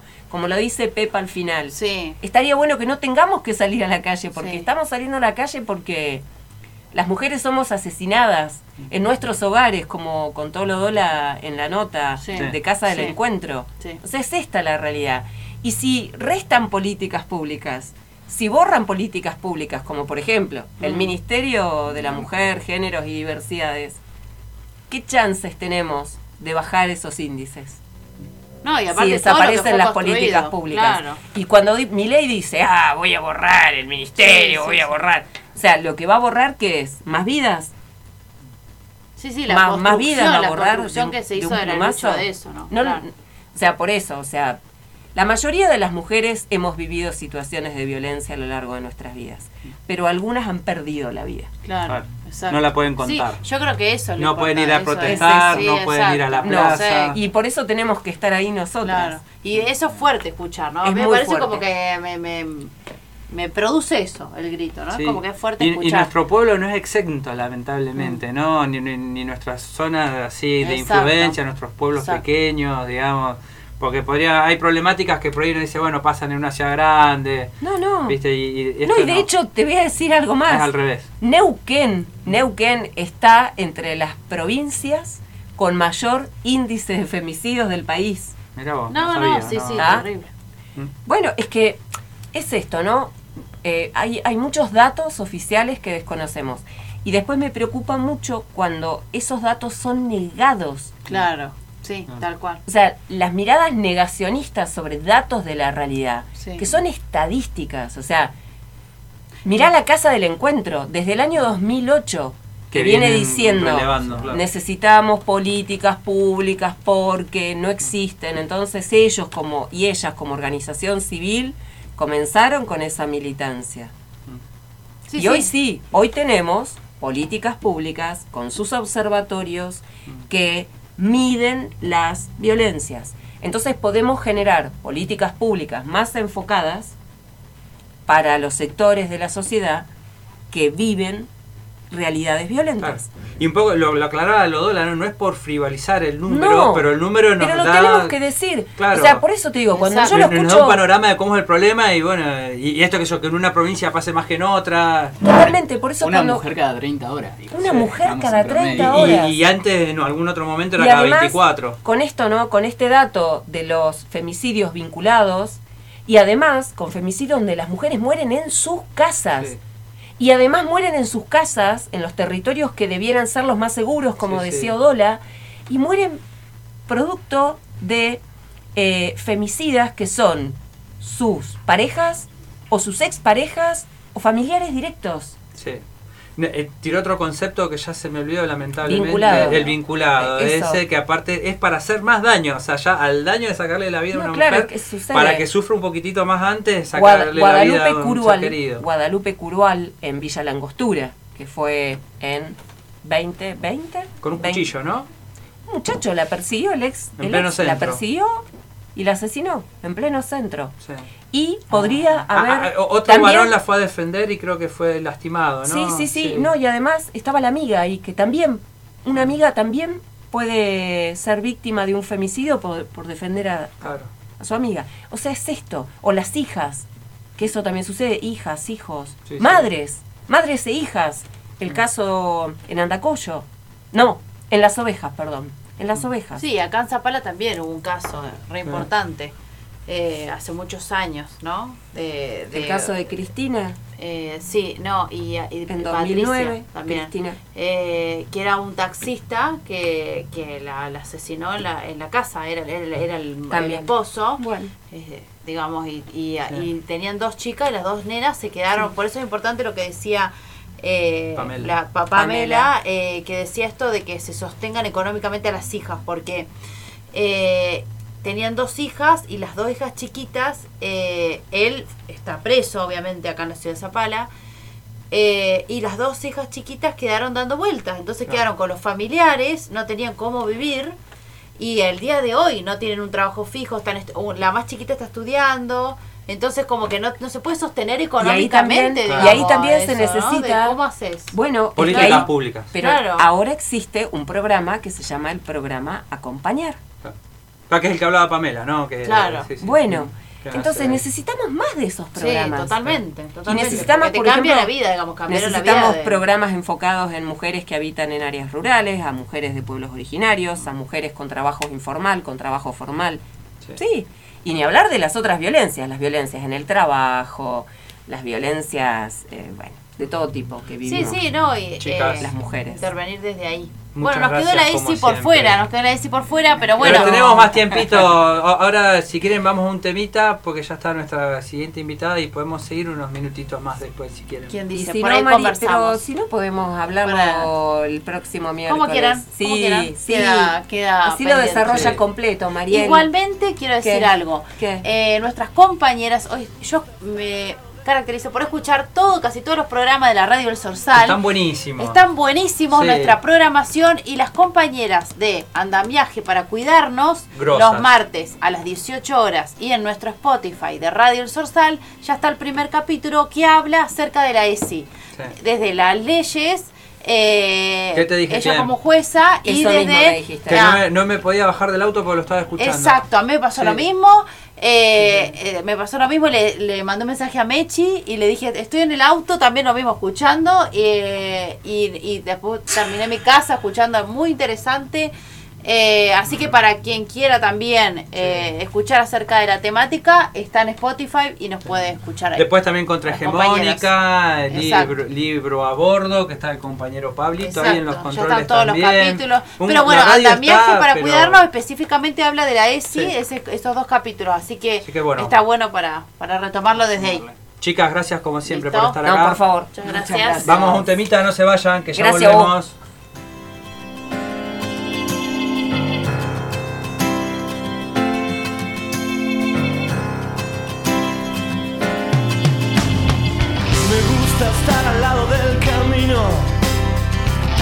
Fumando el humo mientras todo pasa. Me gusta abrir los ojos y estar vivo, tener que vermelas con la resaca. Entonces navegar se hace preciso en barcos que se estrechen en la nada. Vivir atormentado de sentido, creo que esta sí es la parte más pesada. En tiempos donde nadie escucha a nadie. En tiempos donde todos contra todos. En tiempos egoístas y mezquinos. En tiempos donde siempre estamos solos. Habrá que declararse incompetente en todas las materias del mercado. Habrá que declararse un inocente. O habrá que ser abyecto y desalmado. Yo ya no pertenezco a ningún ismo. Me considero vivo y enterrado. Yo puse las canciones en tu Walkman. El tiempo a mí me puso en otro lado. Tendré que hacer lo que es no debido. Tendré que hacer el bien y hacer el daño. No olvides que el perdón es lo divino. Y errar a veces suele ser humano. No es bueno nunca hacerse de enemigos que no estén a la altura del conflicto, que piensan que hacen una guerra y se hacen pis encima como chicos, que rondan por siniestros ministerios haciendo la parodia del artista, que todo lo que brilla en este mundo tan solo les da caspa y les da envidia. Triste y encantado de Beatles, y maravillas. Los libros, las canciones y los pianos, el cine, las traiciones, los enigmas. Mi padre, la cerveza, las pastillas, los misterios, el whisky malo, los óleos, el amor, los escenarios, el hambre, el frío, el crimen, el dinero y mis diez días me hicieron este hombre enredado. Alguna vez me cruzas por la calle, regálame tu beso y no te aflijas. Si ves que estoy pensando en otra cosa, no es nada malo, es que pasó una brisa, la brisa de la muerte enamorada, que ronda como un ángel asesino. Mas no te asustes, siempre se me pasa, es solo la intuición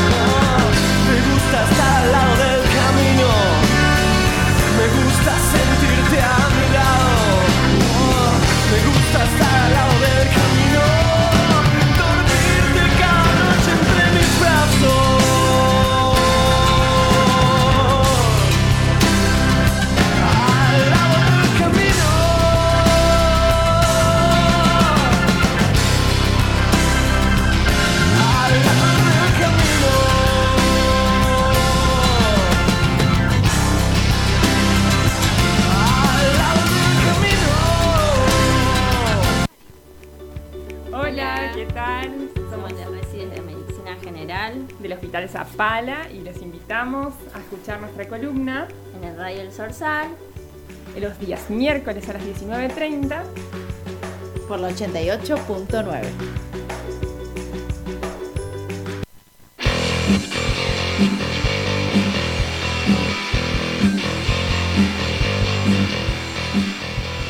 Y acá volviendo de la tanda musical y como fueron presentados con su respectivo pisador, están con nosotros la representante de los residentes del Hospital Zapala, hoy Larisa Córdoba. Buenas tardes Larisa. Hola, buenas tardes, ¿cómo está? ¿Todo bien? Muy bien. Me, miran porque hablé bien. Por una vez me salió en una presentación. claro, me, Te voy a confesar algo. Me voy a poner celosa. Porque a vos te presenta bien y a nosotras nos presenta así de cualquier manera. En vez de Clementina digo Clemenchina. en vez de Mariel digo Muriel. Y bueno, pues se me lengua la traba. Perdonen. ¿Cómo anda, Lari? Muy bien. ¿Todo bien? Sí. ¿Cómo anda el hospi? Eh, tranquilo. Tranqui. Sí, tranqui. Ya me alegro. bueno, y además salieron el, sol, los días más lindos para andar en bicicleta, así que contenta con eso. La primavera. Se hizo esperar igual. Sí. Igual dicen que puede ser que vaya y venga también, como que no es tan estable la cosa, me dijeron. Para que no, no, nos acostumbremos, por las dudas. El invierno se resiste a irse, decís sí, me dijeron. Igual el año pasado es verdad, yo llegué acá más o menos en esta fecha y eh, como que parecía que iba a salir el solcito y pum, lluvia. Fue como una semana entera de lluvia. Y a eso sumale que vivimos en Zapala. Claro. y a eso el cambio climático. Ah. A, veces tengo una tarea muy dura en la vida que es levantarle el ánimo a Clementina. bueno. No se desvirtúen, basta. No se desvirtúen porque después, después se quedan sin tiempo. ahora después se quedan sin tiempo las temáticas. vamos a hablar de una temática. Esta era una introducción. Esta era una introducción. Estoy acostumbrada a ser cochinillo de indias. Podés, volvamos porque después el tiempo es tirano y nos quedamos sin tiempo. Por favor, volvamos en sí. Porque aparte hay una invitación ahora. Claro, hoy es un día en particular para hacer una invitación a toda la comunidad. Sí. El día 10 de octubre, o sea, la semana que viene, martes, martes 10 de octubre, se celebra el Día Mundial de la Salud Mental. Sí. Así que. Exacto, exacto, Me voy retirando de esta mesa. Por eso estamos preparando la columna para el miércoles que viene, así que no se la pierda. Buenísimo. Y se va a realizar desde eh, el Servicio de Salud Mental del Hospital Zapala, se está organizando un cine debate. Bien. Este cine debate es una propuesta para la sensibilización y desmitificación de la salud mental y los padecimientos mentales. Ese es como el gran titular. Y, em, o sea, anualmente se viene haciendo esta actividad, se adhiere a lo que es el lema de la OMS, que este año sería salud mental, salud mundial, un derecho universal. Y particularmente como eh, servicio de salud mental se quiere tratar eh, un tema especial, eh, como muy importante dentro de Zapala, que sería igualdad de oportunidades para crecer y desarrollarse. ¿Por qué? Porque si bien hablamos actualmente de lo que es la salud mental, como que es un tema que está un poco más en boca de todos y que se puede como eh, charlar con quizás menos tabú, de que estamos, no sé, yendo a terapia o tratando estos asuntos como algo más importante ya pensado dentro de la salud, sigue siendo em, estigmatizante, sobre todo para las personas que tienen padecimientos eh, de salud mental en tratamiento, por ejemplo, psiquiátrico, el acceso a las oportunidades en lo que es lo laboral, la vivienda, mismo la salud, o sea, ser tomados en cuenta eh, con padecimientos físicos a la hora de concurrir, por ejemplo, a una guardia. Y todas estas cosas nos tocan no solamente a la, población en general, sino que en particular eh, a lo que es el equipo médico, o el equipo de salud en realidad completo. Entonces, es una invitación especial que tiene como dos ejes, que va a ser un horario pensado para los equipos de salud, eh, a las 9 de la mañana, sí, a las 9 de la, perdón, a las 10 de la mañana, no me equivoco, en la Casa de la Cultura. Bien.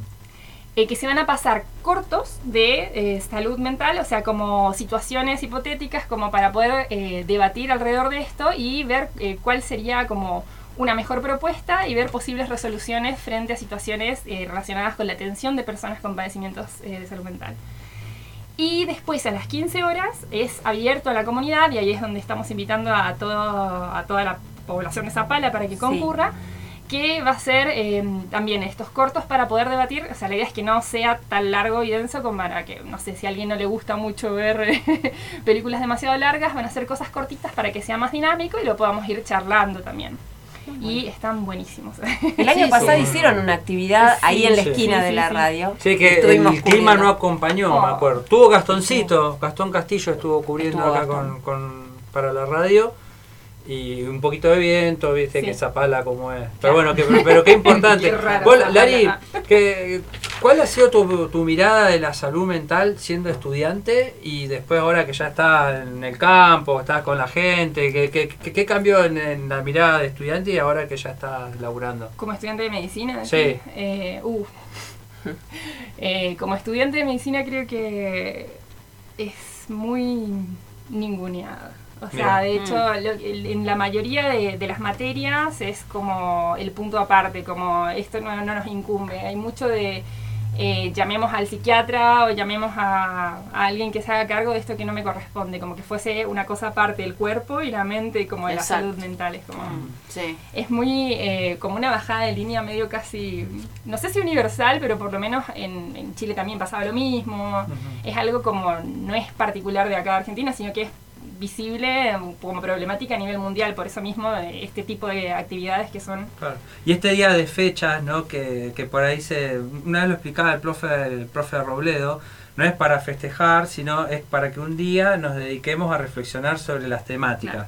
¿no? Y, este 10 de octubre me imagino, lo, si no fue la Organización Mundial de la Salud, debió haber sido alguna organización afín, ¿no? que, que debe haber decretado este Día de la Salud Mental el 10 de octubre, que que bueno, porque es un tema jodido, la verdad. Y después, se lo toma porque no contestó la otra pregunta, la otra parte de la pregunta. ¿Y, ¿Y, cómo cambió en tu vida profesional hoy? O sea, el concepto de salud mental. Bien. Em, cuando llegué acá a Zapala, la verdad es que, con sinceridad, me siento a gusto en ese sentido si bien no digo que a nivel de, todos los profesionales, eh, sí en la residencia, dentro de la residencia se tiene mucho en cuenta lo que es eh, validar eh, las distintas formas de abordaje de los pacientes, o sea, por parte de, nosotros, el equipo médico, como de médicos residentes, como que nos da mucha cabida para poder experimentar como con nuestras propias herramientas, como otras maneras y, eso está bueno porque es como le dan espacio a la creatividad, creo, como que hay mucha diversidad en cuanto a las formas. Eh, ustedes que lo conocieron acá, Lucas que estuvo viniendo, como cada persona tiene una forma muy distinta de, de, acercarse a las personas y, y, hacemos un intercambio mismo entre nosotros y lo compartimos con eh, lo que son nuestros instructores y como que hay una apertura en ese sentido. O y nos acompañan, de hecho, cuando nos impulsan para sensibilizarnos más. Eh, detectan en ellos mismos a veces que quizás eh, no tienen como esa perspectiva algunos y como que lo reconocen y como aceptan esto de eh, que alguien les, les, diga o les marque algo en particular, quizás mismo porque nos hemos dado cuenta, o sea, se ha dado cuenta la mayoría de los médicos cuando pasa el tiempo se van desensibilizando a situaciones de salud mental sin querer por mismo el ejercicio de, eh, de, estar constantemente en contacto con el sufrimiento. Claro. Eh, pero que a la Vas larga... haciendo callo. Claro.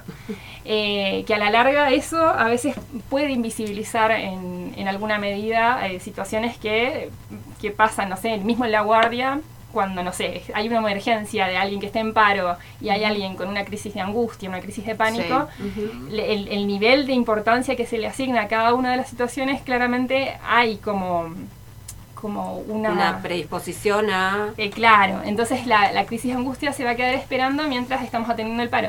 Tiene lógica en el sentido de que la vida está en juego de la persona que está en paro. urgente, digamos. Pero eh, como como estrategias podrían ir aceitándose algunas otras cosas como pensadas para poder abordar esas situaciones en el momento en que son necesarias, quizás no necesariamente por un médico, o sea, que empezar a sensibilizar al equipo completo de que sean... Para acompañar. Exactamente, para acompañar no solamente desde la persona que te atiende eh, como en el consultorio, sino que eh, esté pensado eso como para eh, alojar y resguardar Larisa, quiero hacerte una pregunta sobre un término, una palabra que utilizaste que la estoy escuchando cada vez más y que es validar.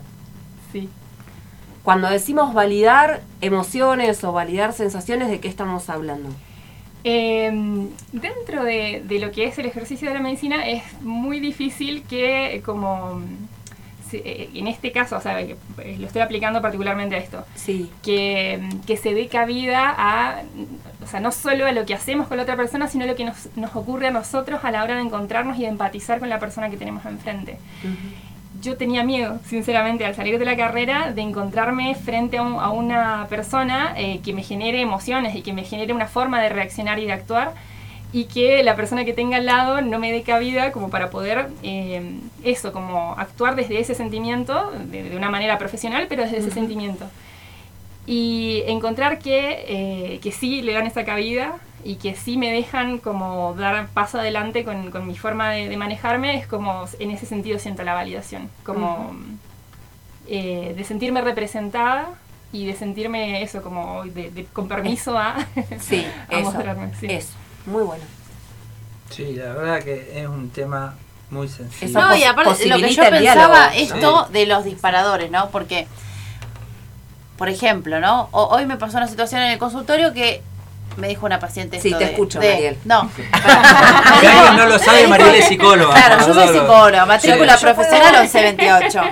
Eh, no, y, una paciente me dijo esto de... Em, lo que me pasa a mí, o sea, tenía ciertos síntomas de un ataque de pánico, ¿no? Sudoración en manos, taquicardia, sensación que se va a morir, pero nadie, o sea, ella no sabía que era eso, que era un ataque de pánico, una señora grande no sabía, y estaba mirando Tinelli. Yo sé que Tinelli no, entra acá en la radio Sorsal, todo eso, bueno, pero bueno. Eh, no, pero no importa. Más allá de eso, hay un participante que salió de Gran Hermano, que es todo musculoso, que no me acuerdo en este momento cómo se llama. Tomás Holder. Holder, ahí está, muy bien. Eh, lo seguimos, no importa. Acá, hacemos window, Mario, acá. no, yo, no lo veo, eh, yo no lo veo. Pero claro, este- bueno. ¿Y qué pasa con Holder? Eh, él tiene una base de angustia, ansiedad eh, desde el momento que entra Gran Hermano. Yo lo vengo siguiendo esta situación. ¿Por qué? Porque se ve, porque él sale inmediatamente a la semana que entra Gran Hermano. Eh, a mí me pareció raro, qué sé yo. Bueno, ahora está participando en Showmatch. Y bueno, ¿y qué pasa? En medio del baile, él se banca el baile porque es aeróbico, porque él está acostumbrado como al gimnasio y estas cosas pero cuando se tiene que exponer con muchos estímulos, que es lo que la persona está más sensible, no la persona ansiosa está más sensible a los estímulos, ahí se empieza a descompensar. Entonces, ¿qué me dice mi paciente? No, más allá de todo este, este dato de color, que dice, yo vi como que él se estaba descompensando con los mismos síntomas que me pasan a mí. Se reconoció. Entonces se, reconoció. Entonces eso, claro, eso es muy importante porque eh, a, lo que voy con los cortos, este reconocimiento, esto que puede pasar, de decir a la persona, ah, algo de esto me está pasando a mí. Que, que justamente la salud mental, ah. lo vamos a hablar un poco más detalladamente el miércoles que viene, pero tiene que ver con el reconocimiento de esta sintomatología, de estas emociones, de lo que pasa a mucha gente ¿Qué es eso, no? De depresión, ansiedad, tristeza, angustia, que nos pasan a todos y que a veces está exacerbado esto. Entonces, como bueno, a ver, ¿qué, ¿qué pasa con eso? ¿Sí? Si me tengo que retirar antes de un trabajo y me estoy sintiendo mal, si tengo una emoción fuerte, ¿qué estoy sintiendo? ¿Qué me pasa a mí? Bueno, eso es salud mental, digamos, ¿no? Entonces, bueno. Eh, darle el reconocimiento y con estos disparadores me parece genial porque justamente tienen eso de, quiero insertar solo una nota al pie sobre esto mm eso que pasó es una serendipia. Es la labor impensada de Showmatch. Increíble. Showmatch Nunca nos imaginamos. Una buena. pero aparte, encima, entre paréntesis, ay, qué bueno que es Marcelo Tinelli. ¿viste? Yo dije, uh, ahí, ya dije, uh, porque, claro, porque a, que Marcelo Tinelli hace la hace el, eh, de contención. Hace de contención con el. Como que lo contiene. Como que lo contiene al, participante, con, frente al ataque de pánico que está teniendo, con todo eso lo contiene tiene, lo abraza, qué sé yo. Y bueno, pero bueno, a nivel mundial, digamos, si se quiere, lo que viene a representar es que las personas sufren de estos padecimientos. y sufren en, en, esto, en los trabajos, en la pista de baile, en, todo el tiempo, sí, mientras hacen actividad física. En o las sea, clases, tal cual. Claro, en las clases, en las clases. Entonces, bueno, es, es, es eso, me parece. Y sentados en su casa nomás. Y pensar que, que son parte de la comunidad, eso, como que, que están, estamos, estamos todos por todas partes como así como nos enfermamos de, de cosas físicas, eh, también nos enfermamos de, de, esto, de, de, las, de, nuestra mente. Lari, ¿y estos videos los eligieron ustedes, los residentes? No, o el no, no, eh, del, el servicio de salud mental. Yo justo estoy rotando ahí, ah, que nosotros ah, o sea que estábamos por todos lados. Tuviste participación, digamos. Eh, estoy participando de eso. Y una de mis labores en este momento era la difusión acá. Mirá, bien, qué bueno. Bien, buenísimo. Sí, porque va a pasar eso, digamos, son disparadores que que está bueno para pensarse ahí. Y es algo que, que, o sea, que he podido visualizar eh, como preocupación mismo de la gente que asiste, eh, que me llamó mucho la atención y que me pareció muy sensibilizante de em, de cómo se sienten estigmatizadas por, por ejemplo, compañeros de trabajo que les dicen, ah, pero vos estás yendo a tal lugar, entonces estás loco. Es como, como ya no como algo positivo, o sea, no como impulsando a decirle que copado que estás yendo a este lugar. Zapala, igual Zapala es re particular en esto, porque es como, oh, bueno, estás loco, va al psicólogo. Yo, yo ya, es como que eh, eh, me saco, viste, pip, como que no escucho esa parte. Oh. Porque digo, tantas veces que lo escuché, que en un momento llegas como, bueno, listo, ya está, pasa, pasa esos comentarios. O como, a ver, lo acepto hasta que, por ejemplo, no sé, es maestra en una escuela o es tal cosa en tal lugar. Como, ah, si no me toca, si está de lejos, está todo bien, pero si está enfrente, toda mi, esa integración y todo eso progres se va al... Exacto, sí, exacto. como, ¿Cómo, hacemos, por ejemplo, por ejemplo eh, pasa, ha pasado esto con niños que, tienen ansiedad en las aulas, ¿no? Niños, entonces no, no, por ahí no, detectamos que tienen ansiedad, pero ¿qué pasa? Son niños inquietos, son niños que no pueden estar sentados, que eh, hay mucho enojo frente a algunas, algunos juegos. Eh, entonces, ¿qué pasa con eso? ¿Sí? Eh, si lo traemos al aula, y lo obligamos a que haga las actividades, o, qué hacemos con eso. Entonces, hay herramientas para trabajar con los niños. A veces superan el sistema educativo. Exacto, claro. Sí, sí, sí, pero se trata de reconocerlo, me parece eso. Y un poco lo que dice la Larisa, que también me parece que la, la, enfermedad se ridiculiza la salud mental. Exacto, y entre nosotros mismos hacemos chistes, chévere que, claro, eh, que, el psiquiatra, que el psicólogo. Pero vos fíjate cómo impacta eh, emocionalmente cuando tenemos alguna circunstancia o alguna reunión, emocionalmente que impacta, o sea, que digamos que no, que se dice o se dialoga sobre algún tema y todos nos vamos de determinada manera. De, de, con esa emoción que impacta. Entonces no es, y nos vamos a nuestras casas como, ay, bueno, listo, pasó o algo, no, es algo emocional que pasó y que impacta. Entonces, bueno, ¿qué hacemos con eso? O sea, nos vamos a la casa como si nada y seguimos trabajando o esto lo reconocemos. Es muy importante lo que están haciendo. Sí, está re, está re bueno. La verdad es que me encantó la iniciativa. Yo creo que va a ser una muy buena oportunidad para, para, juntarnos y charlar al respecto. Se puede ir también sin tener que debatir, o sea, no es ah. como para que no se, no se si tienen miedo, Estaría buenísimo que puedan asistir y escuchar y, y no sé, sentirse parte sin necesariamente tener que hablar al respecto. Si quieren hablar también, buenísimo. Así que repetimos, martes. Bien, es martes 10 de octubre en la Casa de la Cultura. Es a las 10 cortos de, para el equipo de salud y a las 15 cortos para la comunidad. Bien. Y a las 9 otra actividad en el marco del Día de la Salud Mental en CGT, que es el centro de salud que en este momento se encuentra cerrado se va a hacer eh, una actividad eh, con el lema de salud mental para todos. Así que estarían invitadas a, a, esa actividad. Así que bueno, Lari, saludos a todo el equipo de parte de nuestra. Eh, representanos, apoyamos lo que están haciendo, digamos, desde este humilde lugar y, todo el éxito. Muchas gracias. Y gracias por venir, como siempre. Así que bueno, iba a ah, doy vuelta, desapareció el operador, salud mental. con nuestro operador? no lo veo el operador. Me di vuelta y. Cantemos. bueno, Mario, nos tenemos que despedir. Eh, sí, vamos a hacer 10 minutitos menos. Si quieren, nos quedamos, porque arrancamos un poquito tarde. Ah, si quieren que nos despidamos, vamos un temita y nos despedimos en 10 minutitos. Como si fuera el conductor, usted. Eh. no se vayan que ya volvemos para despedirnos.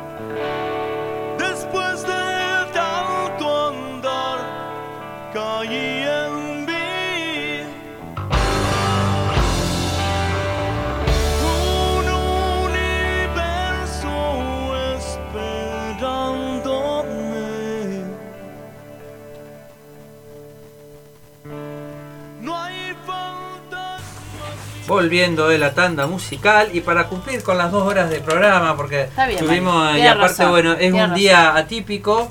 Eh, ya hemos tenido tres, cuatro días atípicos en el año, me parece. Estos miércoles por ahí que, bueno, por algún conflicto mm. social, algún tema eh, gremial. Eh, en esta oportunidad creo que fue un paro porque había un problema en el corralón municipal. Y eso hizo que, bueno, ATE tome medidas, entonces de ahí no vienen nuestros porteros ¿Cómo se llama? En apoyo a, en apoyo eh, a los trabajadores del corralón municipal, ¿no? que habían tomado el predio. Hoy justo yo pasaba caminando por ahí y el delegado de ATE estaba hablando, por entendí que habían llegado a un arreglo.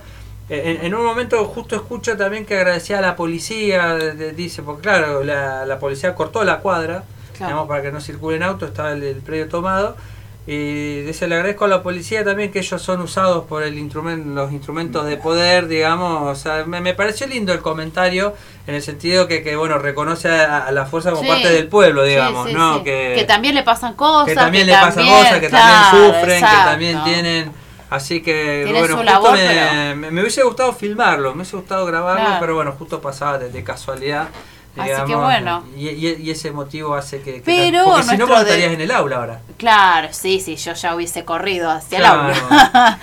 este, por eso está bueno también tener estos espacios, mantener estos espacios, porque son de comunicación, me parece, ¿no? Además de labor docente, es de comunicación el, programa del día de hoy. Así que, eh, y de información y de ayuda a la comunidad. creo que esta radio de por sí, el, espíritu docente lo tienen todos los programas, ¿no? Sí, totalmente. Son programas que siempre tratan de poner en la mesa algún tema de interés que nos ayude a, a, pensar, a, pensar, a generar reflexión eh, sobre estas temáticas que tanto nos hacen sufrir, ¿no? Que, y ahora nos dejamos, nos estamos pensando todos. El día de hoy, creo que el programa del día de hoy hablamos un poco de eso, ¿no? Mm. Del 24S, 28S, 28S. Eh, el 24M salió porque esto de los 30.000 muy el político. impacto, cómo nos impacta todo lo que todo, todo lo que vivimos en realidad, que de alguna forma eh, por acción u omisión nos impactan las emociones, así que bueno. Somos seres emocionales. Exacto. Sí, sí, es re importante como reconocerlo, me parece. Y, y, Nahuel, que ha estado toda la jornada. Pareció, ¿Cómo, Nahuel? ¿Cómo te has sentido, este, Nahuel? Uy, sumamente ilustrativa. Capaz no vuelve el miércoles que viene. Si no vuelve, ya sabe. Aparte le decíamos a Nahuel, vos entrás en el circuito de la radio y después cuesta salir. este, no ansioso, sorprendido primero de que me sienten el primer día acá en, este, el espacio para participar. Eh, también, bueno, mucho de escuchar hoy también para conocer más la dinámica con la que trabajan. Yo veo que ya se reentienden entre ustedes, entonces este, me quedé mucho escuchando hoy y aprendiendo. Este, y bueno, ya empezaremos a aportar más al... A sumar, desde el nivel inicial un montón. Su, primer día acá, porque vos, ¿en qué profesorado laburás? En el profesorado de nivel inicial. ¿Inicial? ¿Y estás en otras escuelas? Eh, no, no, solamente tengo horas acá ahora y observa y va mucho tiempo a observar a los estudiantes, de las prácticas. ¿Y sos profe de? Educación física. Educación física. Acá en este, he estado en el espacio de educación física, en el espacio de juegos a nivel inicial y ahora estamos en un este, Ateneos de expresión corporal y, educación física y otro espacio de este, el taller de TADIR, tercero, ah. de expresión corporal y teatro. ¿Y, por qué elegiste la ausencia, si querés compartir con eh, nosotros? Mira, primero trabajaba este, en turismo, estudié primero, y este, salí mucho de viaje con escuelas. Y siempre suman al profe de educación física. Ah. es, una figurita que, siempre es un tipo sale. de buen ánimo. Pero que muchos chicos igual lo admiran al profe, ¿no? Tiene como una admiración con el profe de educación física. Sí. Como la web representa un poco de eso, ¿no? Eso claro. Bueno, me encontré que me decían profe, profe, profe, profe tanto. Mi mamá es docente igual. Este, en un momento me di cuenta que también el turismo, yo trabajaba en turismo este, estudiantil, educativo y estudiantil. Este, este, estudiantiles, viajes egresados, esas cosas en donde tenés una edad ya en donde estás un poquito grande. Llegando casi a los, a los 28, 29, dije, ah, pará. Como los atletas, digamos. Exactamente. Los Boy Scouts, viste, que ya no te queda más insignia para pasar, viste, tenés que... Voy a, necesito otro trabajo, no, este, otro, algo más estable. También eso, este Claro. turismo trabaja por, Sí, por, sí. por temporadas nomás. Sí, tal Entonces, cual. eh, viendo, viendo un profesorado de educación física acá, me puse a estudiar, me recibí rápidamente en los años que era este, y empecé a trabajar. Y trabajé en Loncopué, este, me fui para allá porque acá, habiendo el profesorado acá, hay Claro, muchos difícil. profesores. Sí, sí, eh, es muy común Que que, los listados son ¿Y nuestros después egresados eh, también. elegiste el profesorado? Vine De- para acá por este porque fui papá Claro. el año Ajá, pasado Ajá. y bueno mi compañera es de acá y tener el bebé acá cerca de la familia este no pagábamos alquileres eran como yo allá tenía este suplencias justo Claro. un- la última suplencia que tenía y dije bueno a ver vengo para acá para Zapala llegué y no estaba en los listados porque yo no, no ya no, No venía estabas. no venía Claro. a Zapala más ya, Claro, ya, estaba, ya me claro. había ido Claro. y este se dio que justo en el único listado que aparecía era en acá el departamento de aplicación que tiene su listado aparte. Claro. Sí. Y tomé unas horas este que por una suplencia de 10 días este terminó siendo jubilándose la docente Claro. de interino Ah. y después bueno fueron surgiendo horas así sobre la marcha pero porque tampoco aparecían los listados de inicial Sí, ni nada ah, hasta yo, este yo año. tengo, yo O sea, tengo un lema con eso que, que es así que los lugares nos eligen a nosotros. No nosotros Eh, a los lugares. Para mí es así. De los libros dicen lo mismo. Sí, es que el así. libro lo elige porque uno. realmente, o sea, eh, por ahí vos insistís con un lugar, porque a mí me ha pasado también insistir con un lugar o con un lugar y no pasa nada y decís, bueno, vengo a Zapala a ver qué pasa, vengo a Zapala y sale de todo. Entonces como que Zapala también elige, ¿no? Sí, como que yo tengo como esa... Pienso eso, o los lugares en general eligen a uno, ¿no? Uno se quiere ir y- Con estas cosas. Y vuelve, sí, estas y cosas, los trabajo. trabajos, las casas, ¿no? Yo soy Sí, profe para escuela técnica. Mi título es profesor para. Mi, mi plan en la vida era acá en Zapala y dos escuelas técnicas era laburar y nunca laburé en una escuela técnica. Terminé y, Claro. y- y hace 12 años que tengo todas las horas acá en el profesorado. Claro, ¿viste? Así, Cuando los lugares son así. sí. Este idea. lugar es un lugar que te mm, alimenta todo el tiempo, que te, te hace crecer, este, Que te hace volver a los libros, que te Sí. hace, que te, mirá hoy trabajando, en, o sea, haciendo un programa en radio. Yo me decís hace dos años atrás vas a trabajar en radio, vas a hacer un, vas a participar en un programa de radio. No, le dije, no, no tiene nada que ver con Y- lo y- que y hacemos que nosotros. estamos y trabajando. Y aprendés, Oye, y que encima un montón porque porque tenés que preparar el tema. Esto lo hacemos con horas de expresión, ¿no? O sea, no, no, no, no lo hacemos de onda, digamos, casi Exacto. la mayor parte del No, y es que hay que prepararlo, preparar el tema, así que bueno, bienvenido Nahuel Bueno, para Bienvenido, sí, Nahuel, sí, espero Sí. que lo disfrute. Sí. Y bueno, ahora sí cumplimos las dos horitas de programa. Pablo Ya- Fleitarse los controles. ¡Esa! Está contento, Está Pablo. bien, Sí, porque sí. hay, hay comida. Hay Ah, comida parece después. sí que va a pintar Hay un ágape. comida, hay un ágape luego. Eh, Eso nos pone la- la felices a bienvenida todos. de Nahuel. A todos, a todos nos pone felices. Sí, sí, sí. Así que bueno, Mariel, me alegro que esté acá, más distendida, que no tenga que irse a dar clases Sí, así, sí, volando sí, como sí. suele pasar Sí, los nos mata, miércoles. nos mata la institución. Así que bueno, un beso para Clemen, que debe andar por ahí. Vino a buscar la llave del auto. Sí, sí, no sé, no sé. Y, se- y- desapareció Clemen. Ah, sí, va, va- va y vuelve. Igual dejó el teléfono, así que Ajá. volverá. Ah, bien. Ah, justo la Así que estaba bueno, llamando. eh,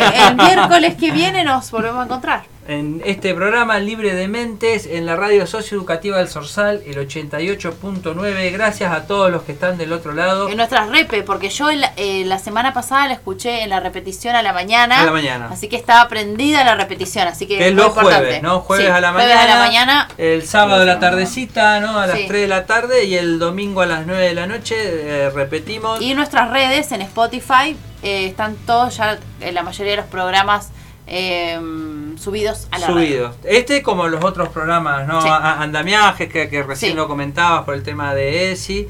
Y así que y un beso grande a todos nuestros compañeros que recién nombramos, que están haciendo radio. Tejiendo Eh, redes que empezó, Tejiendo empezó esta Redes. semana. Así que también radar bienvenidos. Bienvenidos a Radar de- Pedagógico. de una- un programa de Las infancias, el programa de las infancias, que también con Teresita Ibáñez y Judith, que, que muy bueno, lo escuché. Sí.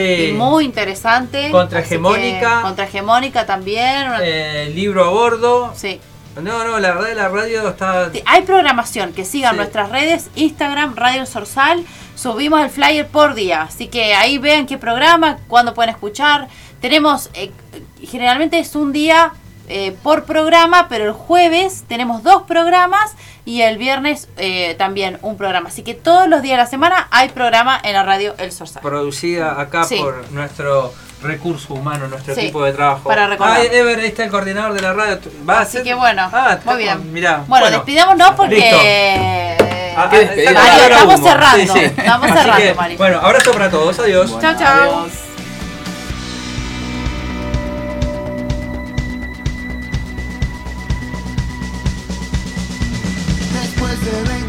24 meses sin dormir, sostiene su entereza con gotitas de marfil. Me tira una mirada que no puedo resistir. Se aleja con un Johnny que la ayuda a revivir. Despliega movimientos energéticos, frenéticos, eléctricos. Ella tiene un look, tiene un look.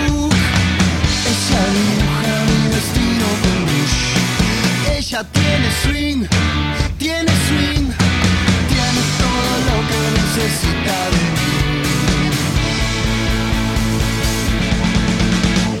Y está saliendo el sol para vos.